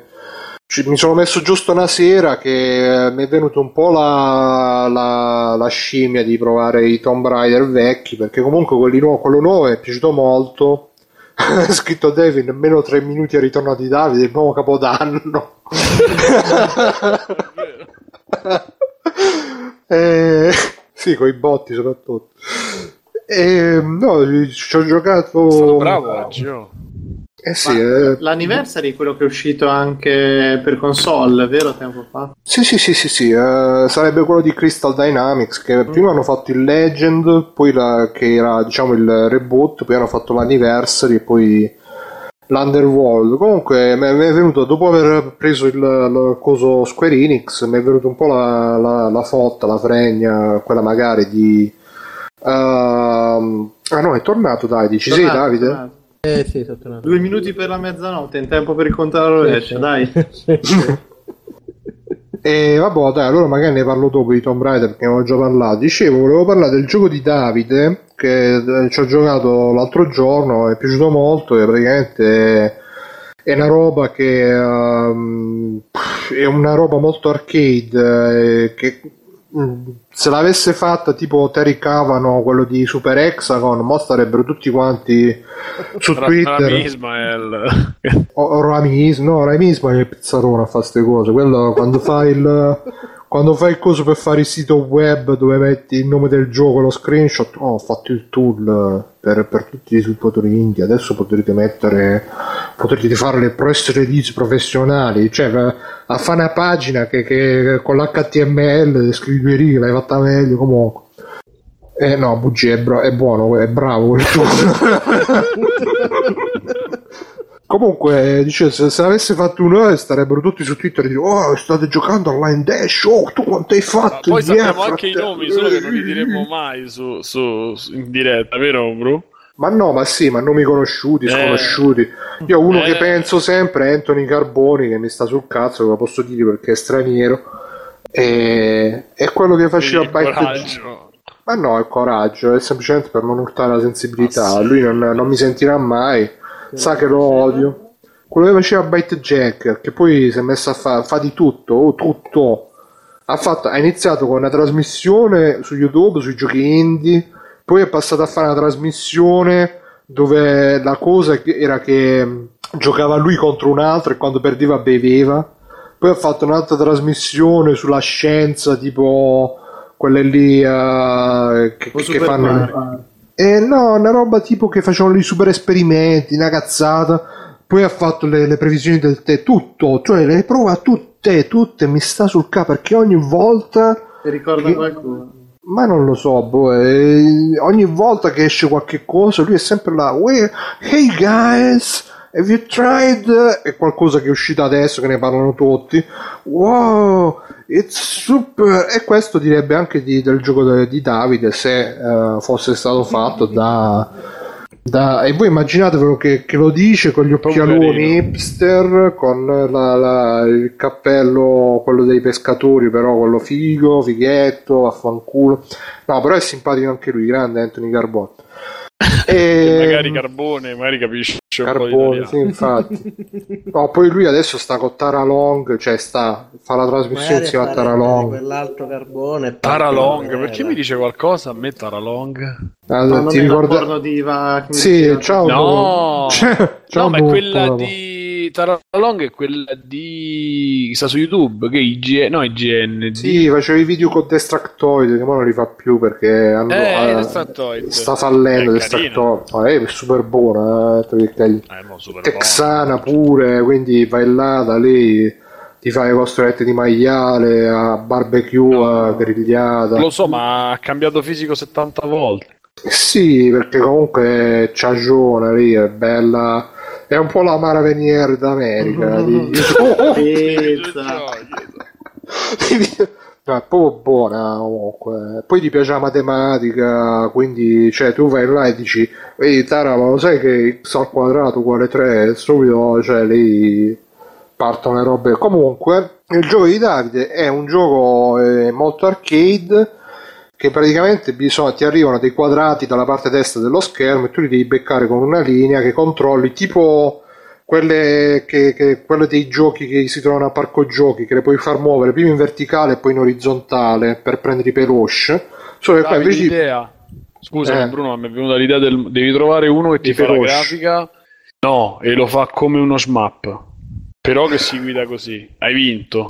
Ma secondo me, shmap, cioè, secondo me la grafica va bene pure così com'è. Uh, the... No, Capito? Fai l'astronavina che spara invece di fare il raggio, capito? Uh-huh. Praticamente devi spara... fare un gioco, Davide. no, lo stesso identico gioco, ma gli metti la skin e quindi praticamente è automatizzato, ma tu vedi l'astronavina che... Sp- no, beh, oh, eh, dai, se non vuoi diventare ricco, fai come vuoi.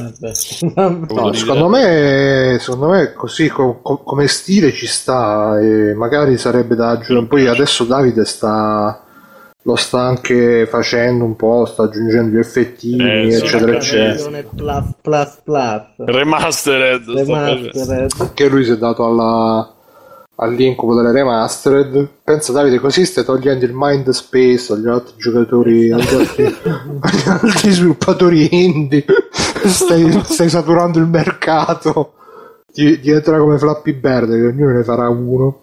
E quindi insomma si fa come, come le macchinette quelle che per prendere i perush vai prima in verticale e poi in orizzontale devi beccare questi quadrati che arrivano la figata è che quando becchi un quadrato uh, sta linea che si controlla si spezza in due metà e poi premendo un tasto e va in verticale un'altra volta e poi premendo un tasto la rimandi in orizzontale e puoi, premere, puoi prendere altre robe. Da spiegarlo è un po' difficile perciò ho fatto un video su YouTube, ho fatto anche la GIF, così voi la potete andare a vedere.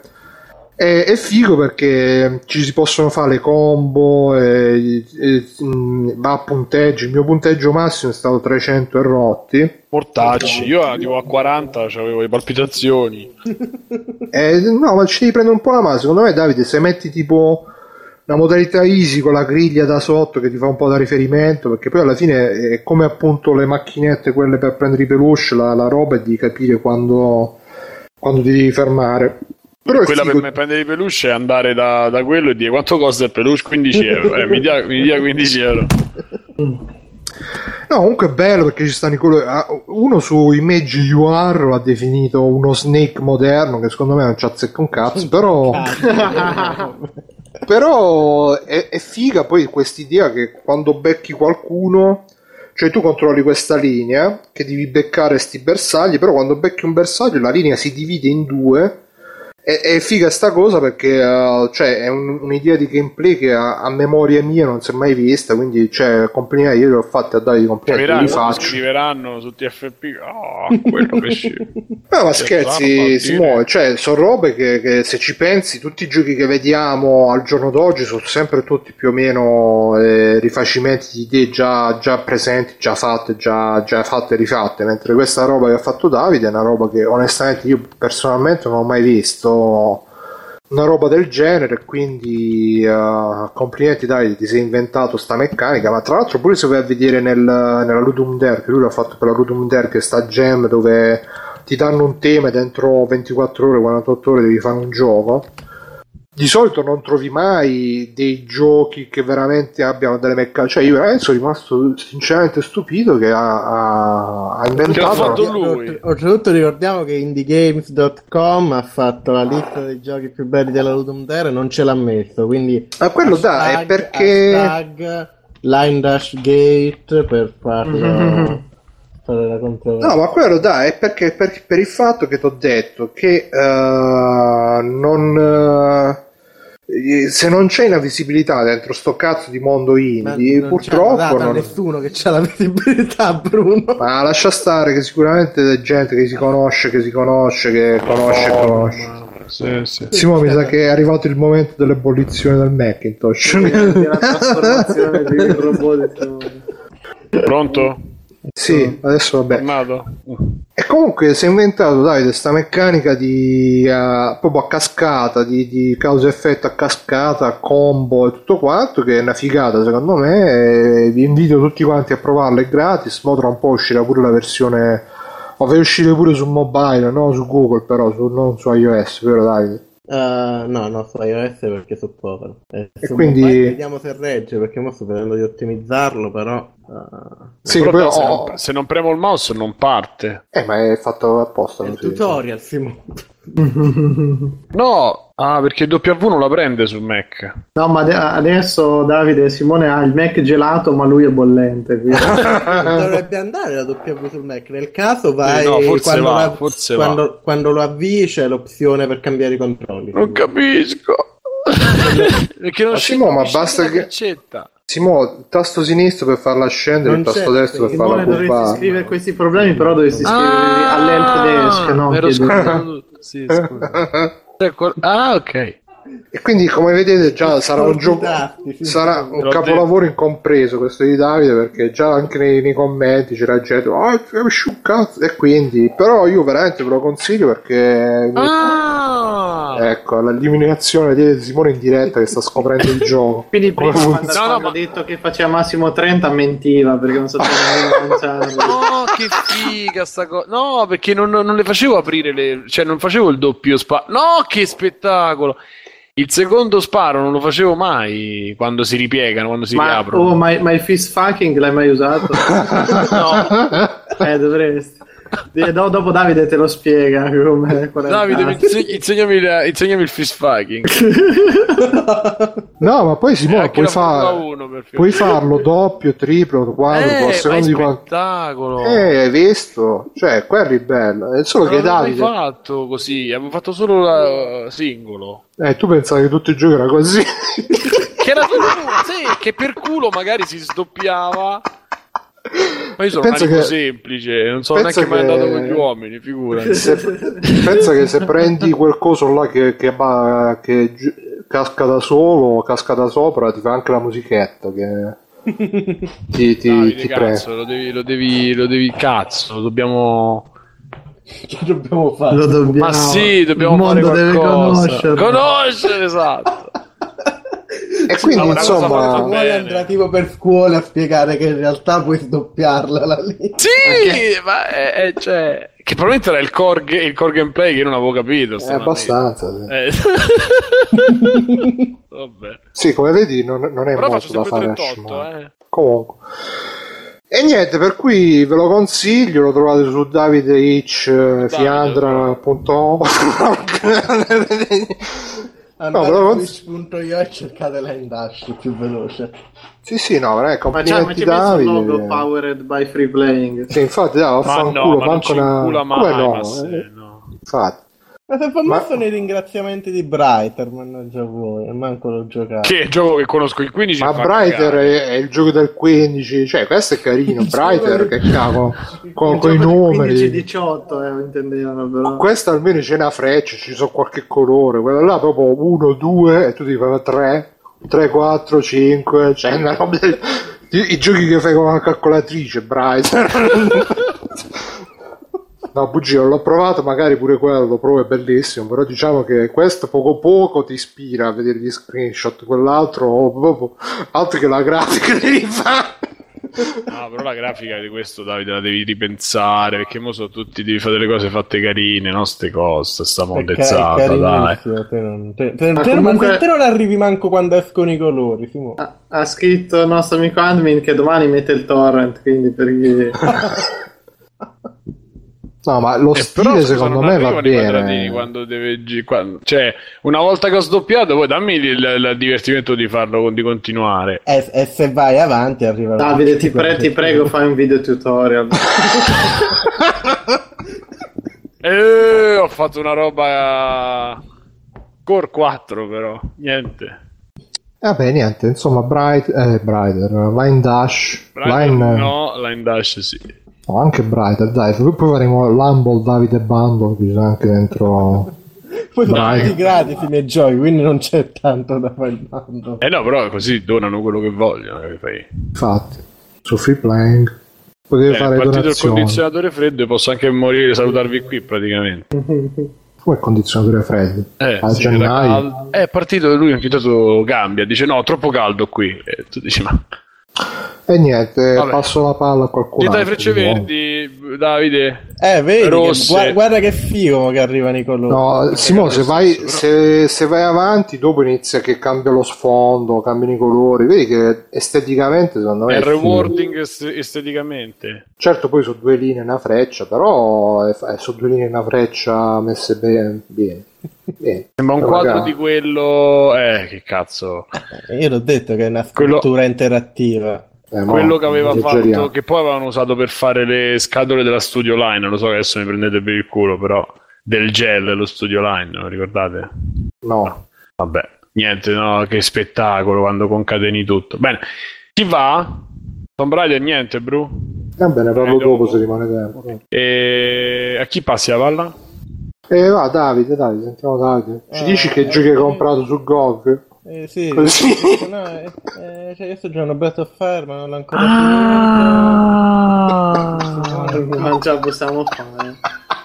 99 ho fatto basta esco scusate scusate esco e sì perché se la palla se la, la freccia Sì, la la fai uscire palla, più Palla, tardi se le fai il tiro c'hai da tre, quadratini volanti e quindi no Eh, quindi è un risk reward. eh bravo, Eh, bravo. il problema è quando fai la regola del fuorigioco, Simone. la regola dell'amico anche e buona quella è il peggio di tutti. Lo so, Oh. ah, vi parlo di. Non c'è un cazzo, vi parlo di Thief, che è un film di Michael Mann che ho visto recentemente. eh, primo film di Michael Mann, almeno il primo film eh, cinematografico, che parla di questo ladro, eh, uno che fa praticamente va di notte nei posti e ruba, eh, e lui c'ha la regola che ruba solo gioielli e soldi. No, Vabbè, cioè- che regola è? eh, è Mica regola- è la regola che dice cioè non è che rubo gli accendini No, esatto.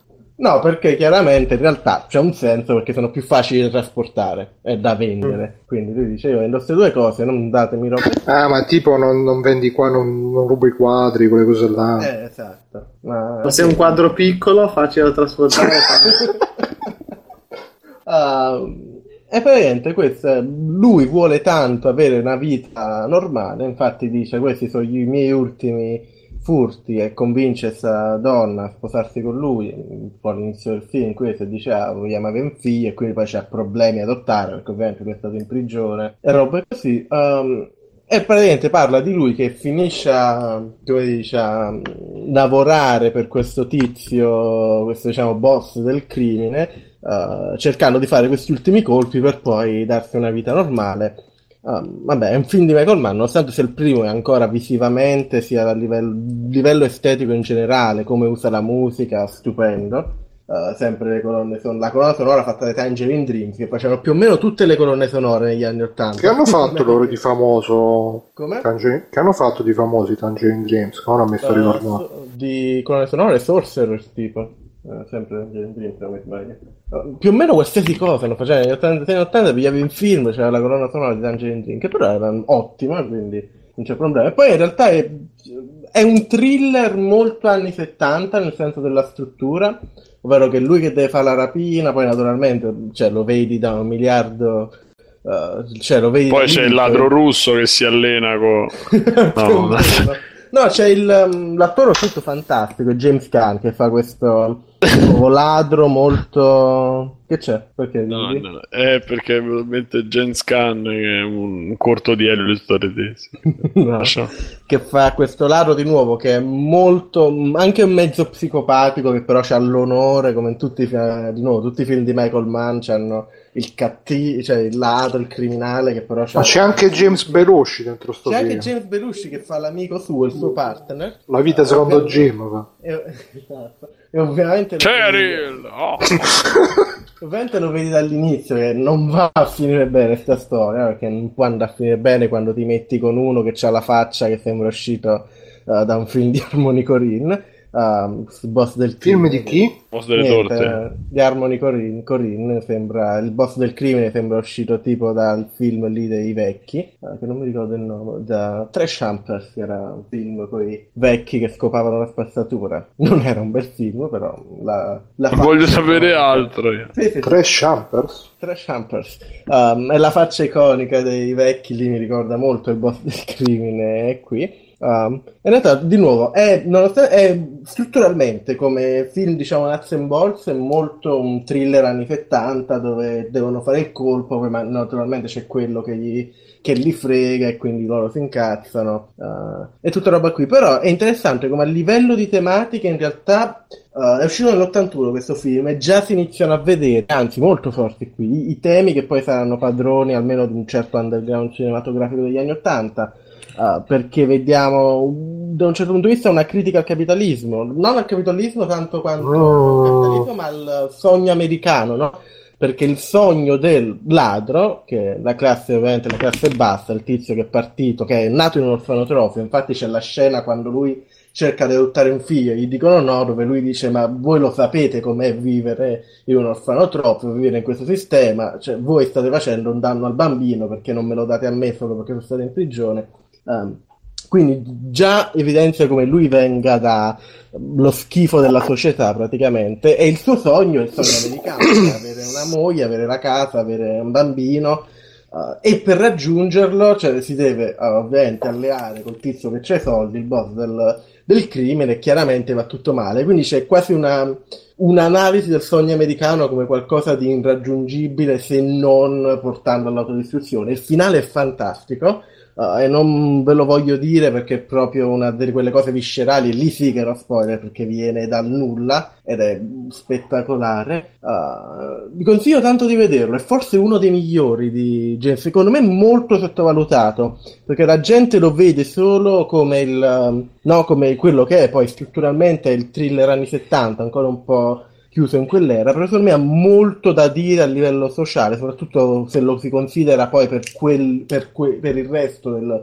cinema che è arrivato negli anni Ottanta ed era forse un ed era comunque iniziava ad affrontare quei temi, forse il più, film più politico di Michael Mann da un certo punto di vista ed è come al solito nei suoi film visivamente insomma, a livello sonoro fantastico e James Caan è grandioso nel suo, nell'interpretare quel personaggio bello bello bello mi sono visto anche Menanter che è carino cioè è bello perché Michael Mann il film brutto non te lo gira però a, a parte Black Cat non l'ho visto Black Cat è uh, brutto forte Ah, mi spiace. Quello con vedo. Thor, il... La tristezza nelle parole di Mirko. uh, Menhunter non è brutto, però secondo me gli manca proprio questa dimensione. Si vede che è un adattamento. È cioè, più un tipo. Esatto, si vede che è un adattamento, si vede che non c'è man al 100% a definire la storia, il finale è lì che si abbracciano, non si può vedere, cioè mi dai da una parte mi dai il finale di Tiff che ci rimani, stai lì e dici ah, questo è il film, finisce, ripartono i crediti. I credits dall'altra parte dai il finale che Però, tutti comunque, in da- conflitto e si abbracciano lascia la prima loro che si abbracciano dai Però secondo me dai è meglio comunque de- di quello che fecero dopo Hannibal. no, no, no, cioè di mille miglia proprio cioè, eh, ma perché quello che fecero dopo Hannibal, eh, Hannibal, Hannibal, il Red film. Dragon era quello che fecero dopo A me Red Dragon mi è piaciuto. È carino, sì. Mm, mm. Eh, però Manhunter è molto Men- più... Manhunter è molto meglio. Eh, comunque, secondo me, non è uno dei migliori di Man. Si vede. Cioè, metti che in. Red Dragon c'era, come si chiama, là, eh, Fight Club, mentre in eh, Manhunter c'era Grissom quando era magro. Quindi è tutta un'altra... Vi- Vince, vince Menante. No, no, ma è un, è un buon film, eh, si lascia vedere, non è che ti addormenti o cose, però secondo me manca, si, si vede che non era personale, molto personale per Man, si vede che era comunque una cosa che vi avevano commissionato. Uh, mo sto cercando che in realtà fra quei due film, perché io mi sto facendo tutto Manno, perché ho visto pochi film di Sì, mi Mann, sto facendo male. tutti. Esatto. E devo trovare il- The Keep, che era il film che ha fatto, un film per la TV che ha fatto dopo Thief ma prima di Menante, che praticamente era tipo, costruivano, no? Era un mezzo horror di serie B, dove costruivano questo golem ebreo e il golem ebreo andava in giro a ammazzare gente. Non, non lo riesco a trovare. Perché il golem ebreo rappresenta il popolo ebraico. No, ma c'è una. Non so se è una puntata di, di Atlanticast, non mi ricordo. Comunque, a parte quello, um, Breath of Fire, che non ve ne parlerò tanto perché non l'ho finito e poi ci voglio fare una robetta, una side robetta, vediamo che ne esce. Uh, è un JRPG uh, dove se muori ricominci tutto il gioco, solo che non è vero perché puoi fare i salvataggi. Breath of Fire 5 hai detto? 5, sì. Dragon Quarter. Um, un RPG che dovrebbe essere questo RPG dove quando muori ti rifai tutto il gioco, però più potente. In realtà non è così perché ti, fai, ti rifai il gioco, ma sei comunque una mezza merda. E comunque non te lo rifai il gioco perché puoi spendere delle monete per salvare normalmente. Quindi che l'hai fatta a fare sto gioco, non lo so. Boh, ciao. Non ho capito niente, comunque ok. Ok, allora io faccio magari una roba, cerco di fare una roba rapida. Oggi è il terzo, eh, sì, oggi è il 3, quindi sono due giorni che è uscito Sherlock The A- Abominable Bride, com'è? Non mi ricordo esatto.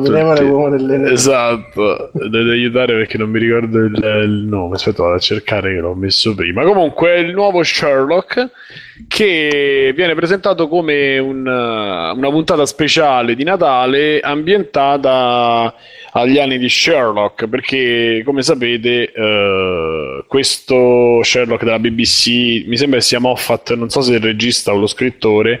uh, è lo scrittore. Entrambi? No, entrambi. Ah, Che ecco. regi- regista anche lui, non lo sapevo. Registra, registra anche. Regista E- anche.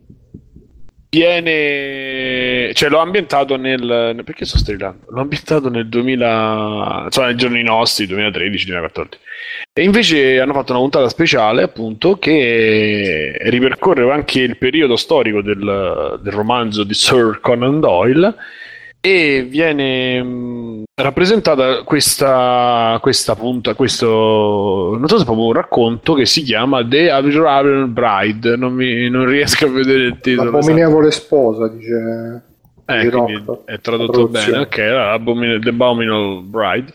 E mh, ve lo stra, stra consiglio. Tra l'altro, il 12 di gennaio lo danno in cinema selezionati, probabilmente doppiato, questo è un po' brutto. Eh, però in cinema, in alcuni cinema, perché la Nexo sta facendo questa operazione anche con, eh, con Sherlock. E se lo trovate, vi consiglio di andarvelo a vedere. Io non potevo aspettare fino al 12 e poi appunto vederlo doppiato, ah, perché loro sono veramente adorabili nelle, nelle loro lingue. Ma quindi ti è piaciuto? Ma tanto. Io tanto ho perché- letto molte recensioni abbastanza freddine. Eh, Cioè, ma lo mo- sai, io non capisco un po'- niente. quindi- Una di quelle sarebbe la mia. guarda. Eh, vabbè. tu l'hai visto, me? Sì, sì, sì, sì. Io l'ho trovato veramente bello, ma anche per le idee, tipo quella dell'idea dell'obitorio, e la battuta che gli fa poi all'obitorio e, e anche ogni tanto rompono proprio la quarta parete, insomma, non lo so, a me è piaciuto tanto, anche perché poi in mezzo diciamo che parte come speciale, ma sembra che no. Quindi, insomma, ci sta il preludio per la quarta stagione, che lì è proprio da, da toccarsi fortissimo, insomma. Quindi, bello, bello, bello. Eh, se posso, tanto facciamo, magari faccio al volo. Eh, su Netflix vi straconsiglio, ma tanto anche Safari adesso, visto che ho aperto Chrome, tipo sto morendo. Eh, vi straconsiglio un documentario che si chiama uh, Story of Film, uh, an Odyssey tipo sottotitolo. Ah, che... grande di Mark Cosin, sì, concordo. Molto è un documentario che sta su Netflix, eh, sono otto puntate da un'ora che partono dal, eh, dal 1900, dai Lumière e da Edison e da lì ripercorrono tutte le tappe più importanti ma arrivano tipo fino, mi sembra che arrivino fino al 90, l'80, una cosa del genere ed è stupendo. Pensa che io è, len- è molto non lento, però insomma è un documentario e ti fa vedere proprio le scene di film muti. Fa... E sì, poi ma guarda, se ti è piaciuto, guardati pure a, a, History of Children and Film, credo si chiami, che è sempre dello stesso regista ed è fantastico. La cosa bella almeno di questo è che cioè, io lo mettevo e lo mettevo per rilassarmi, cioè, dopo pranzo oppure in un momento dove me lo guardo, mm, proprio per, non dico prendere sonno, ma insomma... Eh, e invece niente, non riuscivo a dormire, stavo con occhio aperto perché mi interessava, anche perché ti spiega un po' il linguaggio. Io poi non so niente del, del, del montaggio alternato, montaggio cioè il controcampo, sì, li sai, ma non, non, tecnicamente non è, le basi non ce ne ho così tante. E quindi lì ti dà intanto una frenatura, ma anche diciamo buona, con esempi proprio pratici di quello che è. Ma la cosa più figa è che ti fa capire già da quei film quanto poi, come, come nella musica, ma qui forse ancora di più, eh, si riesce, si, si rielabora e quanto poi riesci a capire perché Tarantino è Tarantino perché altri sono, cioè Scorsese o De Palma diventano quel tipo di, di registi acclamati eh, perché conoscono e rielaborano, citano ed è una cosa continua che si fa abitualmente, cioè è proprio imposto. E ho scoperto, per esempio, moti- il motivo de- della fotografia che c'ha Film Traffic, che non so se avete presente. che ogni... droga? Sì, che, ogni... che c'è pure Thomas Millian che però è serio e bravissimo ed è tutto, quelli sono, è un montaggio, cioè nel senso sono tutte storie parallele, no? che, che, che, accadono nello stesso momento, ma ogni storia c'è una sua fotografia, una blu, una sì, gialla, sì. non so se... Ed sì, è preso da un film del 1920 che si chiama Intolerance, che era fatto esattamente così, che è quello che inventò il montaggio fatto così, cioè è un tributo a quello ed è una figata, cioè un film di 90-100 anni prima che viene riutilizzato e, e funziona uguale. Eh, non lo so, insomma, ma proprio bellissimo. E poi ci sta il suono, cioè l'introduzione del suono, e quindi cosa ha portato il suono, il fatto di Hollywood rispetto al Giappone, per esempio, alla Russia, cioè veramente fatto molto molto bene, bello bello bello. Quindi ve lo ve lo straconsiglio. Poi forse c'avevo qualcos'altro, ma non. Uh... Vabbè, vedete i Griffin, quello così, un, così. Dalla 8 alla 12 sono una meglio dell'altra. E quindi vedetevi i Griffin come, come potete. Insomma. Per il resto. comunque, l'altro film che ti consigliavo è A Story of Children and Film. Me lo spiego da dirlo. A Children and Children and Film, è sempre dello stesso regista. Film? Non capisco. A Story of Children and Film. È ah, film. regista okay. e parla della rappresentazione dell'infanzia nel, nel cinema. Da, Beh, cose semplici come... proprio fa. Oh. Eh, Simo dice che ti fa vedere come quello che ne parlai qui ti fa vedere come sì, per sì. esempio l'infanzia è rappresentata in modo diverso in Giappone, in Europa, in Russia e come che concetti diversi ah, hanno ecco. ti fa vedere Scusate, scusate, Vincenzo mi ricorda, è vero e ho visto anche Ip Man 1 e 2 eh, che è la, la storia del, del, maestro di Bruce Lee. Eh, i, allora i combattenti sono molto belli almeno nel primo i combattenti mi sono piaciuti molto cioè le coreografie ma anche come sono girati è fatto molto bene fotografati eccetera. La storia insomma quello che porta poi ai combattimenti è un po' superfluo, però non, non si può dire niente di che. Il secondo, onestamente, non mi, sta, non mi sta piacendo molto. Che ci hanno messo in mezzo poi la box. E poi, secondo me, si sono fatti un po' prendere per aumentare la coreografia, poi non capisco un cazzo, ripeto, però per aumentare la, la spettacolarità un po' eh, si vede tanto che hanno usato sai, i cavi per tenerli sospesi, quelle cose tipo Tigre e Dragone, non così esagerato ovviamente, eh. però insomma ci sono dei momenti che dici "Mm, vabbè sì, bello, però non, però non ci vivrei insomma. Eh, molto bello però il combattimento, quello Bruno dovresti vedere tu co- col boxer, certo punto arriva il boxer americano e si, sf- si sfida, capito? L'americano spaccone che sfida il, maestro anziano dei Eh sì, io purtroppo maestri. Ip Man non ci ho mai avuto eh, l'occasione di vederlo, però di questi combattimenti del boxer americano contro eh, vi consiglio Kiss of the Dragon con Jet Li, che c'è la scena di lui contro il negrone che eh, fa la box e lui invece fa il kung fu. È, E- è una figata, Kiss of the Dragon è un film molto sottovalutato secondo me, però dei film di Jet Li che ho visto sicuramente è meglio di quella cazzata di Romeo deve morire che, che è una palla infinita, sta sempre a mia. invece. Kiss of the Dragon, c'è pure Bridget Fonda, super buona, poi film francese, quindi c'è il gusto per l'estetica, figata, figata. E mm, basta, poi ho iniziato a vedere 13, 13 Assassins di Takeshi Miike, ma lo devi seguire abbastanza e ero un po' distratto per cui ho stappato e poi ve ne dirò più in là. E passo la palla a Mirko. Allora, io velocemente Sherlock, eh, allora, mi piace molto quello che il colpo di scena che sono riusciti a tenere, mi è piaciuto e non mi è piaciuto, però adesso non posso dirlo per non rovinare la sorpresa. E allora, tra di loro, vabbè, la chimia tra i due attori e comunque le relazioni è sempre molto bella, funziona, molto carina l'idea di rivedere tutti i personaggi classici, cioè classici della serie nel nell'ambientazione qui vittoriana, però la storia secondo me a un certo punto si incarta veramente tanto con un sovrapporsi di piani di lettura, lui che medita, quindi vede delle robe, incasinano tantissimo l'indagine che a un certo punto passa completamente in secondo piano per eh, dare tutto spazio a un'altra parte, a un'altra indagine praticamente. Però non, non Che però è collegata, no? Sì, Dice, per- eh? dice che, che siano collegate, no? Sì, sono in qualche maniera collegate, ma da come è messa lì eh, l'ho, l'ho trovato piuttosto deludente o comunque veramente, veramente approssimativa la faccenda, più, quasi più per buttar lì un colpo di scena che per una funzione narrativa vera e propria, però sempre molto gradevole. Poi mi sono visto, allora, ho visto l'ultimo di Tarantino, di Eightful Eight, e Dai, allora- così facciamo, facciamo super facciamo la rissa su- su- subito. Allora, eh, l'ho trovato, mi è piaciuto. Diciamo che tutto sommato mi è- è piaciuto rispetto a Django, è comunque decisamente migliore, però eh, è lunghissimo perché sono 2 ore e 40 che sembrano 50 ore.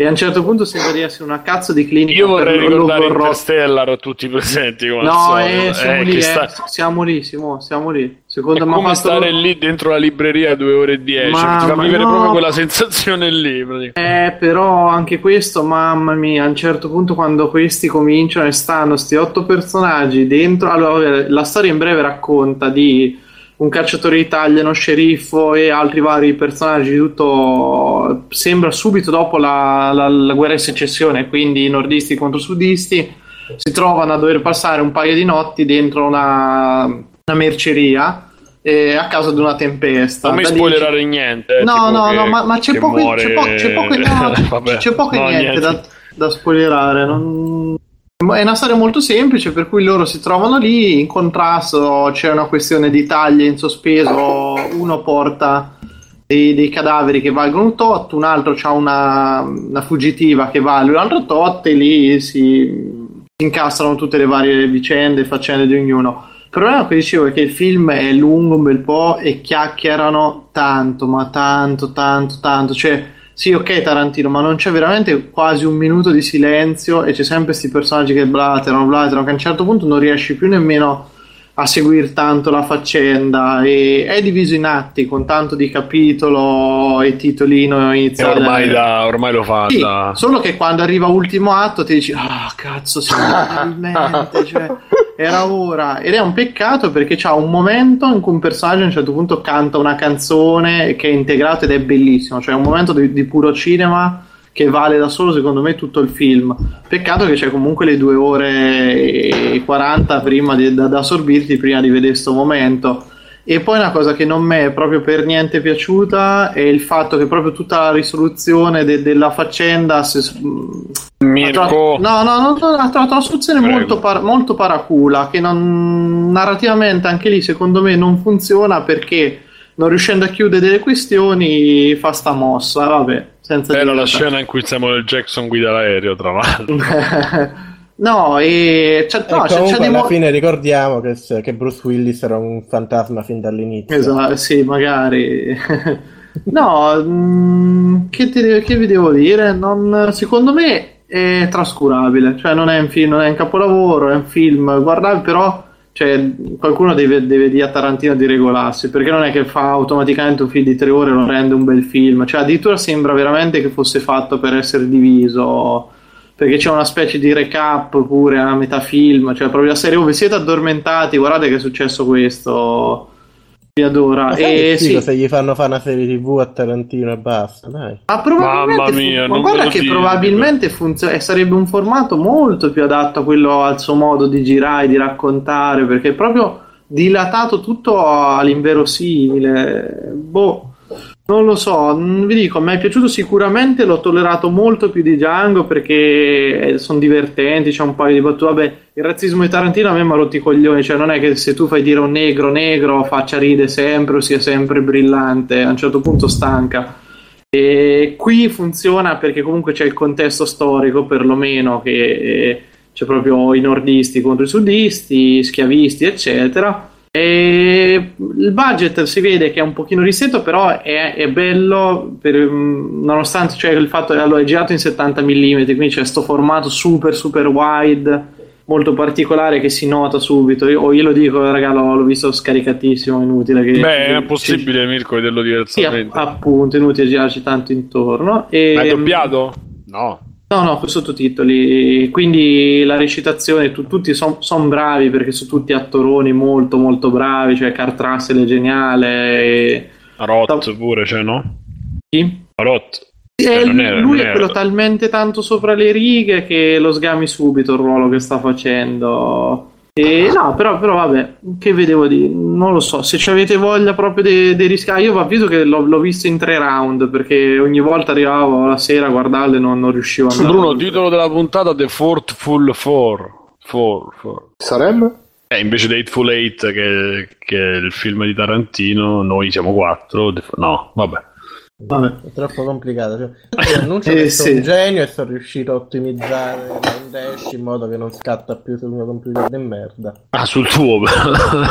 No, perché la versione nuova te non l'hai vista, Simo, c'ha il glow, c'ha come si chiama il cioè gli effetti Tu- tutto brillante. Tutto... sì, tutto brilla, no, io gli ho quello effetti. per il Mac. Io comunque non so perché non me la trovo a me sto cazzo di Hateful, eh, no Hateful, eh, e Story of Film su Netflix. Lo sto cercando da vedere comunque. Vabbè. Ah, ecco, sì. Cerca Mark, Cousins, Mark Cousins, che è il regista, forse lo trovi più facile così. Boh, sarà una roba. Comunque, Molto lo scusa dico, un Mirko, vai, prosegui con te. È Odyssey, An History of Film il nome del... Eh.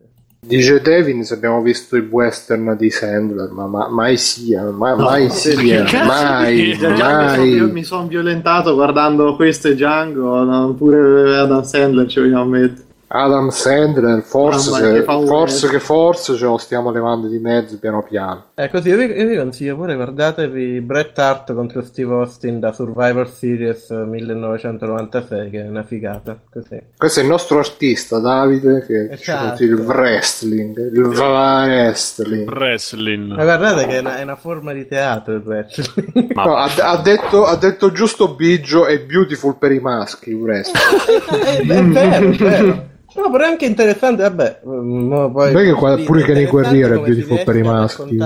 Come l'essere umano riesca a raccontare storie anche tramite gente. Ma che essere umano che racconta storie? cioè, tu ti vedi al detto su eh, l'essere umano eh. che racconta storie. sempre storie sono, cioè nel, Sì. per quanto possano essere ridicole, ipermascoline, eh, a parte poi vabbè tutto quello che c'è fra match, ma anche nell'interno degli incontri stessi, quello che fanno i combattimenti, le mosse che usano raccontano una storia di per sé. Sì, tipo ti sconfiggo con la mossa del mio amico così lo vendico. Esatto, vedi, vedi Undertaker è quello che te non muore mai, capire. capito? Esatto.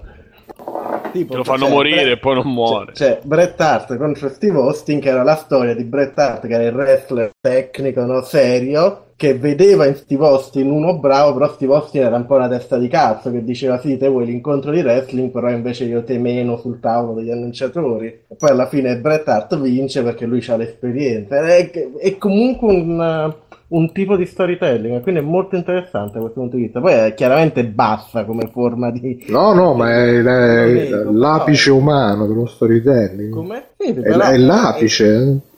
non è l'apice umano dello storytelling, però... pinnacolo della- del progresso umano. E, Vabbè. vabbè, guarda, finisco, se volete finisco, c'ho l'ultimo che ho visto anche 007 Spectre. Eh, ma tu ti vuoi proprio bene comunque. Eh, Spectrum. ci, ci pensa se fanno uno spin-off, no? Zero calcare, zero calcare 7. E... Lui con Blanca che va, andiamo Blanca che si fa cavare. Allora, 007 Spectre eh, parte esattamente dalla fine dell'altro e tra l'altro dovrebbe essere anche una- la chiusura di questo ciclo di 007 con Daniel Craig. Allora, la storia, vabbè, lui viene licenziato nei primi due minuti di film, manca soltanto la scena in cui dicono ehi 007 metti qua il tuo distintivo, perché distintivo è pistola. Ovviamente lui decide di continuare E lui mette il cazzo, ovviamente. la sua, sì, sì, lui si sbatte le palle egregiamente continua nella sua indagine cosa allora eh, il film è una merda clamorosa ma proprio una noia micidiale a parte allora Daniel Craig per me c'ha un problema mostruoso che la figa non gli piace si vede proprio che gli fa schifo Oh, io, io ho detto, ma tutti. No, Ma cioè, no, come, ma si come correva proprio- in Quantum of Solace sull'acqua era una cosa. No, ma si vede proprio che a lui la, cioè, la schifa e in tutto il film, cioè si chiama la Bellucci, ma c'è tra un po' troppo c'è proprio il rigetto. E poi c'è sta storia d'amore finale che è una roba, ma Dumba, ma manco guarda, Twilight era scritta meglio forse. E ci gira, e poi lui, lui, allora qui in quello prima era un po' tormentato, qua proprio non c'è niente. Lui va avanti, dicono: Ah, guarda, devi prendere questo, allora devo prendere questo, ah, va di là, allora devo prendere quest'altro, allora devo prendere quest'altro. Il cattivo, ci sono due cattivoni. È la Uno è il mitico Skyrim, quindi. Bautista, eh? e di Fallout 4 da là. Dicevo che è la storia di Skyrim. Ma veramente Vai, così? oh. Cioè, eh, allora c'è una cosa che è meravigliosa, sono due cose, tipo che lui genera i mezzi che gli servono. Cioè, a un certo punto tutti sono su una clinica in cima alle Alpi svizzere. Quando dice in cima alle Alpi svizzere, vuol dire che c'è solo quella in cima a un cocuzzolo, non si sa come ci si arriva. tutti scappano in macchina, lui arriva con un aereo. Così. A un certo punto fuggono a piedi, lui c'ha una moto. Cioè, è tutto così il film. Cioè, io a un certo punto mi aspettavo che arrivasse o in bicicletta oppure col sottomarino. Ciao ragazzi. Cioè, è così. Che lo guidava no- come un Aston Martin, però. Il, sì, sì, allora, allora, la storia di Aston Martin è meravigliosa perché lui ovviamente è stato licenziato, quindi non può usare tutti sti gadget. Però il suo amico Q, che è quello che gli fa tutte le invenzioni, gli dice: Ah, guarda, Comunque sta adesso per culattone. con la culattone esatto. e gli va praticamente allora James quella è la macchina di 009 non la puoi prendere. E adesso ti abbiamo messo un segnalatore che ci dice sempre dove sei. Lui lo guarda male e gli fa "Eh, però partirà tra 24 ore. Lo riguarda male e fa no scusa 48 ore. Quindi lui c'ha 48 ore per fare tutta sta missione e deve andare da Londra a Roma come ci va in macchina, che a casa mia a Londra-Roma sarà 20 ore di macchina, cioè, però lui ci va in macchina, dopo però vede che perde troppo tempo e dice no vai adesso prendiamo l'aereo, allora comincia a volare anche in aereo, vabbè. Comunque c'è Bautista che non dice un cazzo per tutto il film, lo insegue, cioè praticamente fa Bautista è? Drax. Bautista è quello che c'ha Drax sui Guardiani della Galassia, per il quello Ah, grosso, lo il wrestler. vedere, sì. E praticamente lui lo insegue per tutto il film, quindi sta sempre dov'è. E la scena più bella è loro sono dentro, lui sta lì pasturando con la figa di turno dentro, il- dentro un treno tipo Orient Express a un certo punto, sempre vestito elegantissimo. Arriva Bautista che lo vuole uccidere loro stanno cenando, quindi seduti al tavolino, cosa fa? Non è che lo picchia, cioè gli dà un calcio in faccia o qualcosa, ma gli dà un calcio e sparecchia la tavola. Cioè, se due stanno cenando, arriva questo energumeno e gli dà il calcio che gli sparecchia la tavola, proprio la serie, adesso vi ho rovinato il vostro momento. Eh, anche lui vestito elegantissimo, cioè tipo con un gilet tutto cromato, una roba di un trash, ragazzi, che è micidiale, vabbè, quindi niente, continua l'indagine, arriva al secondo cattivo che eh, come cazzo si chiama? Christopher Waltz, che fa il solito cattivo sopra le righe, che lo tortura con delle siringhe, che gli fa adesso la siringa ti toglierà l'equilibrio, eh? lo trappano tutto e non gli fa un cazzo, lui si alza, ammazza tutti, fugge. Vabbè, è una merda, raga, ma proprio imbarazzante. Per- però. La cosa che c'avevano belli, però, almeno, era la colonna sonora. Perché quello, No. il primo c'aveva Chris Cornell che aveva fatto una canzone stupenda. Sì, qui manco Quanto posso. Eh, e adesso. No, allora. A me- a te- a te eh, è piaciuto Casino Royale. Skyfall? No, secondo me l'unico, l'unico bello di tutti questi è Casino Royale. Che è l'unico Eh. che presenta il Bond. Anche se uno che si rianima dentro la macchina con Vabbè, il per- per- però allora, il resto sì. eh, partiamo da un presupposto che tutti i 007 eh, in realtà sono filmetti, non è che sono sti capolavori del cinema. Però se negli anni 80, 70 certe ingenuità potevano passare, adesso eh, non passano più certe cose. Però quello è l'unico che secondo me aveva il tono della spy story e delle cose. Questo ormai è Ma diventato un action Skyfall movie. non è piaciuto, Mirka? No, no, ma Ah, per carità, eh, guarda. Allora non, non- non prendo niente di quello che dici. Perché a te ti è piaciuto? A me è uno, probabilmente il mio preferito. No, io salvo ti dico solo Casino Royale perché per a me ha giusto Casino Royale non mi è piaciuto per un motivo. Perché hai sbagliato il titolo e quindi chissà che hai visto. No, no. Casino Ronaldo. C'è, c'è quel fatto che è tutto gritti, no, sai, serio, eccetera, e poi c'ha queste sequenze di combattimento che sono ridicolosamente coreografate. C'è tutta la scena iniziale del parkour che è terribile. Beh, Però c'ha però, questo- però tra... c'ha questa Non è Quantum Leap quello parkour. una sensazione di ah, Bond serio che in realtà lui è un pezzo di merda perché il film la, la morale del film è James Bond è un pezzo di merda che è vero. Eh, e poi quando arriva il momento del combattimento no ci abbiamo i soldi da buttare quindi deve fare le capriole Bond devi fare Allora, vabbè, la svolta super action, eh, sì, sì, cioè, sono d'accordo un po' con te, però a me è piaciuto perché non è eh, la spia infallibile, quella che sa fa tutto e poi no- non campa di espedienti come sono diventati, cioè, allora, uno ci sono sti cattivoni, comunque questa è tutta la serie da Casino Royale in poi, c'è sempre i cattivi che sono d'un ridicolo, allora, hanno tutti lo sfigurato, quello che piange sangue, quello con i diamantelli nella faccia. Qui c'è il tipo vestito, boh, sembra in vestaglia per Ma sai che io quello con i denti, quello coi denti di- d'acciaio mi faceva paurissima da Ah, ragazzo. Allora, guarda, qui ti dico, Bautista lì, che lei non mi ricordo il film Jinx, Jinx, come cazzo lo chiamano, appare per far vedere che è tostissimo alla riunione della Spectre, cosa fa? C'ha due unghie di metallo e le caccia negli occhi a uno, cioè è una roba che proprio Mamma non lo so, mia. cioè a me quello che non piace è che Attento, l'hanno reso Bond a me- sì, no, è che Bond l'hanno reso troppo. Allora, c'è una cosa: c'ha la classe. Secondo me deve essere la spia che però c'ha la classe. Quindi non è che basta che tu lo fai vestito bene in qualsiasi occasione. Che a un certo punto sembra anche un coglione quando sta nel deserto con la giacca e la cravatta. Un, un martini shakerato. sì, anche lì se la menano con sto Martini. Cioè, è quello lì. E poi ti dico: Daniel so Craig dire. per me non c'ha, non c'ha proprio la faccia da spia con lo charme. Eh, Cioè, eh no, è uno che picchia, uomini, mena quindi- forte, quindi è perfetto nelle scene d'azione perché è perfetto. Perché Brosnan e quegli altri sembravano dei No. Brosnan era forte. Brosnan era forte. Secondo me. Eh, Forse erano Bros- forti i film Brosnan perché GoldenEye allora, Bros- i film con Brosnan sono agghiaccianti, però gli piaceva la GoldenEye figa. pure. No, dai, GoldenEye era figo. Sei sicuro? Eh, forse per il gioco, io me lo ricordo bello. Guarda che il gioco è molto meglio del film. Sì, anche secondo me. Pe- però c'è la spia con la classe, cioè questi ormai sono diventati action movie, cioè io a questi preferisco gli ultimi Mission Impossible. Cioè almeno lì è tutto concentrato sull'action movie, cioè o l'altro Bond in cui lui doveva essere il, il drammone con M che gli faceva da mamma, madonna, mamma. No, dai, Skyfall è figo. Non ce la Eh, fa. Ma soprattutto di- di- dell'autore, che cosa è rimasto? Cioè, di romanzi veri, che è rimasto? Niente. Fortunatamente niente perché i romanzi Eh. veri sono terribili. Ah, Ah, pure? Sì, sì, sì, i romanzi veri sono, sono molto nei loro tempi, sai, dove James Bond mena le donne a cazzo.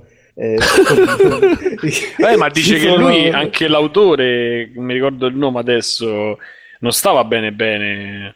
No, no, non so. L'autore dei romanzi, ricordo sempre il nome, vabbè. Beh, E basta. Fleming. Sì. Fleming non stava proprio. Cioè, Anche, anche c'è Eh, che era alcolizzato, era. No. Ha avuto una vita del cazzo. I sì. libri Io quello non lo so, anche- però c'è- c'è una serie. male, nel senso Eh, che- ho capito. E come l'hanno trovato? Come... Cosa? E come l'hanno trovato? Solo perché il personaggio era bello? Sì, vabbè, no, sono famosi perché come dici, no, come dici oggi, devo dire, no 50 sfumature di grigio, però su quel livello di scrittura pulp eh, bassa comunque alla fine. Cioè, è qualcosa che fa successo come perché è una roba che pigliava tutti a quei tempi, oggi non tanto magari. Però tipo sono quei ti- i classici libri che magari sono c- quattro pagine, no, quattro pagine, però una pagina intera per, dis- per descrivere la tizia che Bond si vuole scopare, ecco. Diciamo che da leggere... Senti, ma la Bond Girl chi è quest'anno? È una biondazza, però mh, brutta. Non mi è piaciuta per niente. Che dopo Eva Green c'è poco da. Sì, sì, ma infatti, fare le Bond No, Girl. su quello sono d'accordo. Eh, dai. Cioè, pure mi No, ricordo sta c'era Denise Richards. È, è proprio insipida. Poi è la figlia di un cattivo. Ah, eh, qui, qui mi riallaccio un pochino alla, alla recensione da Lo che diceva che è come in Austin Power dove ti fa vedere che i cattivi hanno una famiglia, una roba. e anche qui, infatti, ma tutta l'indagine prende spunto da un personaggio proprio secondarissimo in Skyfall che io non me lo ricordavo manco. E quindi te- ci mettono la figlia, ti prego Bond, proteggila, cioè lui, boh, lì sì, vabbè, la devo proteggere, però intanto me la schioppo perché è buona. Eh, Cioè, te la schioppa, fa finta perché lui preferiva il figlio. sì, no, lui secondo me preferisce quello con i gadget. eh, È un po', è è un po' come. È un po' come su Guerre Stellari che il negro e il pilota di, di caccia si vede che se la intendono molto di più loro due che tutto Non il resto. osare Ma in, real- dirlo. in eh. realtà c'è, c'è gente che dice che forse è quella proprio l'intenzione. Eh, ma è evidente, cioè, cioè, tra- ma- manca che si danno proprio le, le pacche, sul, le, le pacche sul pacco, grande. Ma ti pare che quello- Disney permetterebbe mai una cosa del genere? No, Magari. vabbè, però. Lasciamo stare, lasciamo Niente, stare. Che a me mi fanno ridere questi, eh, potrebbero, non so, è Luna, uno sfogo di questi oh, dovete toccare Guerre Stellari. Poi Lucas, che è il papà, ha detto fa Oh, gli cagare, oh, ma messo- Lucas l'ha venduta agli schiavisti bianchi. Gli schiavisti bianchi, non c'è niente di nuovo. Io avevo provato a fare qualcosa, fatto- lui fa queste critiche, e, e- che è il papà, e invece c'è gente che continua a difenderlo. Cioè, ma andate a fare. Vabbè, Simo, Eh, però il... Bruno in realtà lui chiaramente rosica Lucas, eh, cioè non... Sì, minchia, ma è evidente. Che No, ma a parte cioè, poi il ragionamento potrebbe reggere se uno dicesse vabbè tutto quello che ha fatto Lucas eh, i fan lo adorano ma in realtà i fan ce l'hanno con Lucas da vent'anni dopo che ha fatto Sì, Bruno, però i prequel a- a per cui se tu dici che a Lucas ha fatto schifo per un fan è come se dicessi una cosa positiva. Eh, ma no, ma anche quel- la teoria che avevi usato, cioè che ci avevi detto in privato, eh, ci sta tutta il fatto che lui, siccome magari, anche se per me, no, perché Luca non è che qualcuno gli ha tirato, messo la pistola alla testa e ha detto vendicelo, quindi No, qualcuno- però- vabbè, ma gli hanno messo talmente tanti quattrini che si è ingolosito e poi si è mangiato le mani dopo che ha visto quanto ha guadagnato. Cioè. Sì, però, però lui non avrebbe mai avuto la. cioè, questo su questo Disney ha, ha saputo chi scegliere da, da- da quello che porta i caffè al regi- i caffè al regista. Probabilmente Lucas sta anche fuori dal giro talmente da tanto che non sarebbe in grado né di gestire lui come regia e né di farlo gestire a Ma qualcuno. non, non so- non- probabilmente. non mi, non mi trovi d'accordo ma su sta Non lo cosa. so, eh, non lo so. Cioè, tu, tu puoi quello che ti pare, che sono dei filmacci di merda e tutto, però Lucas è comunque uno che la, la regia a livello tecnica la conosce, o Eh, comunque... pure Abrams. oh.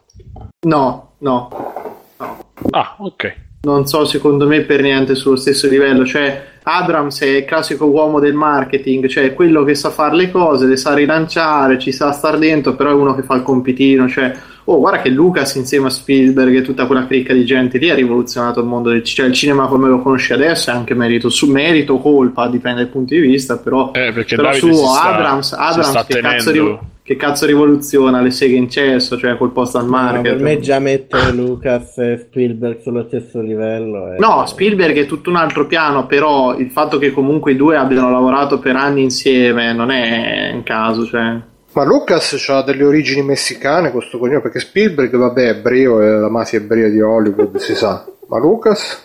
C'è pure spiegata questa cosa in quel documentario, Bru, che è bellissima. Perché la mafia ebrea di Hollywood?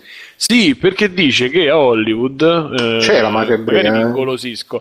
Sì, ma lo sai come si è creata... Con Spielberg?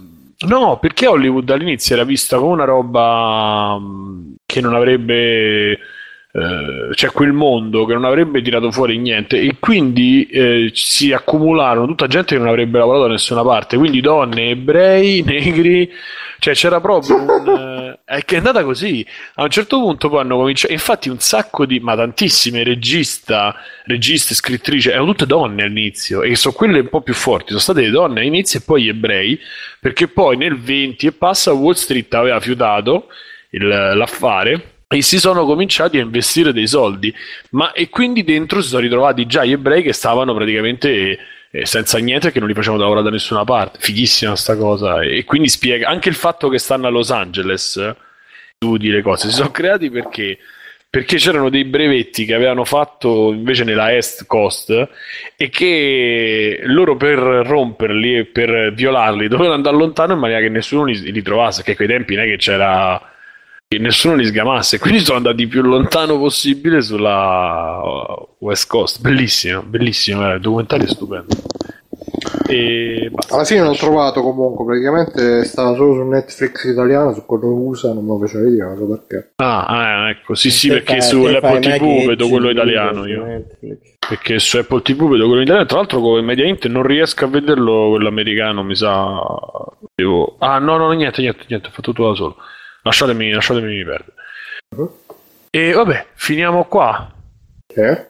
Eh, allora, questa è l'ennesima puntata di Free Flying. Quando un giorno è appena finito e uno è... sta per cominciare, anzi, è cominciato. Devi dire diciamo quando un anno è appena finito. Eh, quando uno sta per cominciato. Questo è il nuovo anno di Free Playing, anche se noi facciamo gli anni a settembre. Eh, siamo, stiamo a metà dei quattro? Eh, eh, tre qualcosa. Eh, cioè a settembre saranno Sì. Mamma mia. E, e niente, questa è la 170. No, Qual è la... Andiamo a... fra un anno. Beh, adesso è la fase anale che noi mi sembra, no? E va bene, e questa è stata la l'ennesima puntata di Free Playing, che qui non mi ricordo il numero, 174, non mi ricordo. Sì, sì.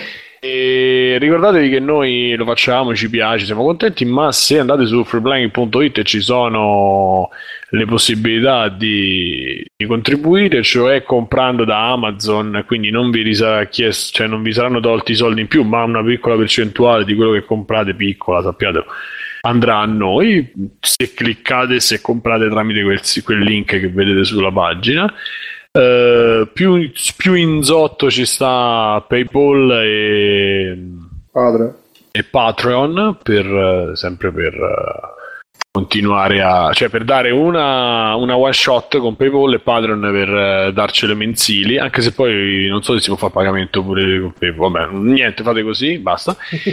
E, e poi esatto esatto, esatto. Poi andate su Facebook e cercate free playing eh, official group e quindi pure lì potete entrare magari e fate diciamo cazzate fondamentalmente. eh, e tutti i link li trovate sul sito poi abbiamo il gruppo di telegram che però la gente un po' si dice, vabbè, cercate Simone Cognome nel caso e trovate... Diciamo che entrate solo se non lo usate sul cellulare. Sì, eh, no, beh, oppure dovete togliere le notifiche come faccio io e sapere che una volta ogni tot dovete aprirlo per vedere quei 2000 messaggi che non leggerete quasi mai, oppure mettervi là e leggerli, non lo so. Eh, comunque, questa è stata la eh, puntata e come ci sono stati Bruno Barbera. Bruno, salu- vuoi salutare, vuoi dire qualcosa, lasciare una frase? Ciao, sì, stavo vedendo la bionda, a me piace quella di Spectre. Così. Chi è Lea, Lea Seydoux si chiama. compleanno a Sienna Miller. Auguri Sienna. Sempre... Non è oggi, ma 3-4 giorni fa. Ah, oggi, scusate. Oggi, porca puttana, possiamo... cancelliamo la...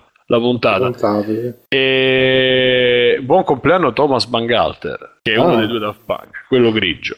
Oggi faceva, domenica ha fatto 41 anni. E poi la cosa seria la dico proprio all'ultimo ultimo minuto. E vai Bruno, scusa. Sì, no, stavo dicendo proprio buona, dai.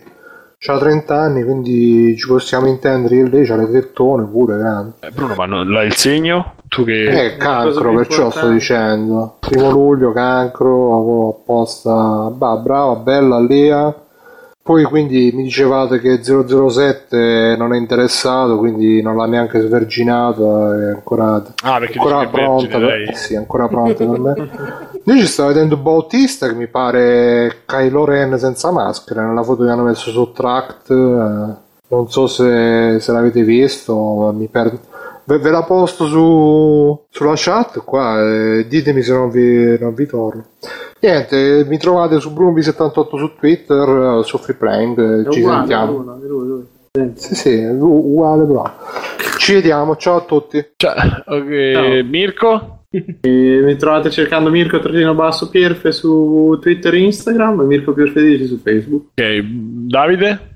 Mi trovate su Twitter come Mimimpo o M-I-M... eh, mi trovate anche in altri luoghi, tipo su itch.io col mitico Line Dash e i miei altri giochi. Cercate Line Dash su itch.io, giocate, divertite. Ah, tra l'altro, eh, grande, consiglio tantissimo il client di ICO che mi sto giocando un sacco di, di giochini di merda, piccolini però belli da giocare, è una figata. Esatto, e, e giocate pure i miei altri giochi, tipo le fantastiche avventure dell'astronave The Adventure of the Lost Spaceship. Uh, oltre a quello mi trovate su Scriptaluri, vabbè, tanti altri posti. Ciao ciao ciao ciao ciao ciao. Comunque sta Lea, lei a Lea è una specie di Johansson andata male più o meno. No, no, è carino, Eh? carino forte. Una specie di Scarlett Johansson andata male dalle foto che vedo, no? Oh, Certo, ma nelle foto come Bond secondo Girl me dopo rende Eva anche Green. meglio eh, che nel film. Boh. Dopo Eva Green scelgono questa. Bah. Chiaro che c'è anche, c'è anche un ruolo antipatico. E bene, io, io sto su freeplaying.it, eh, venite, correte tutto quanto. E un, un saluto lo faccio con Mirko, fai... Mirko non ha fatto già. Mirko, Ah. saluta.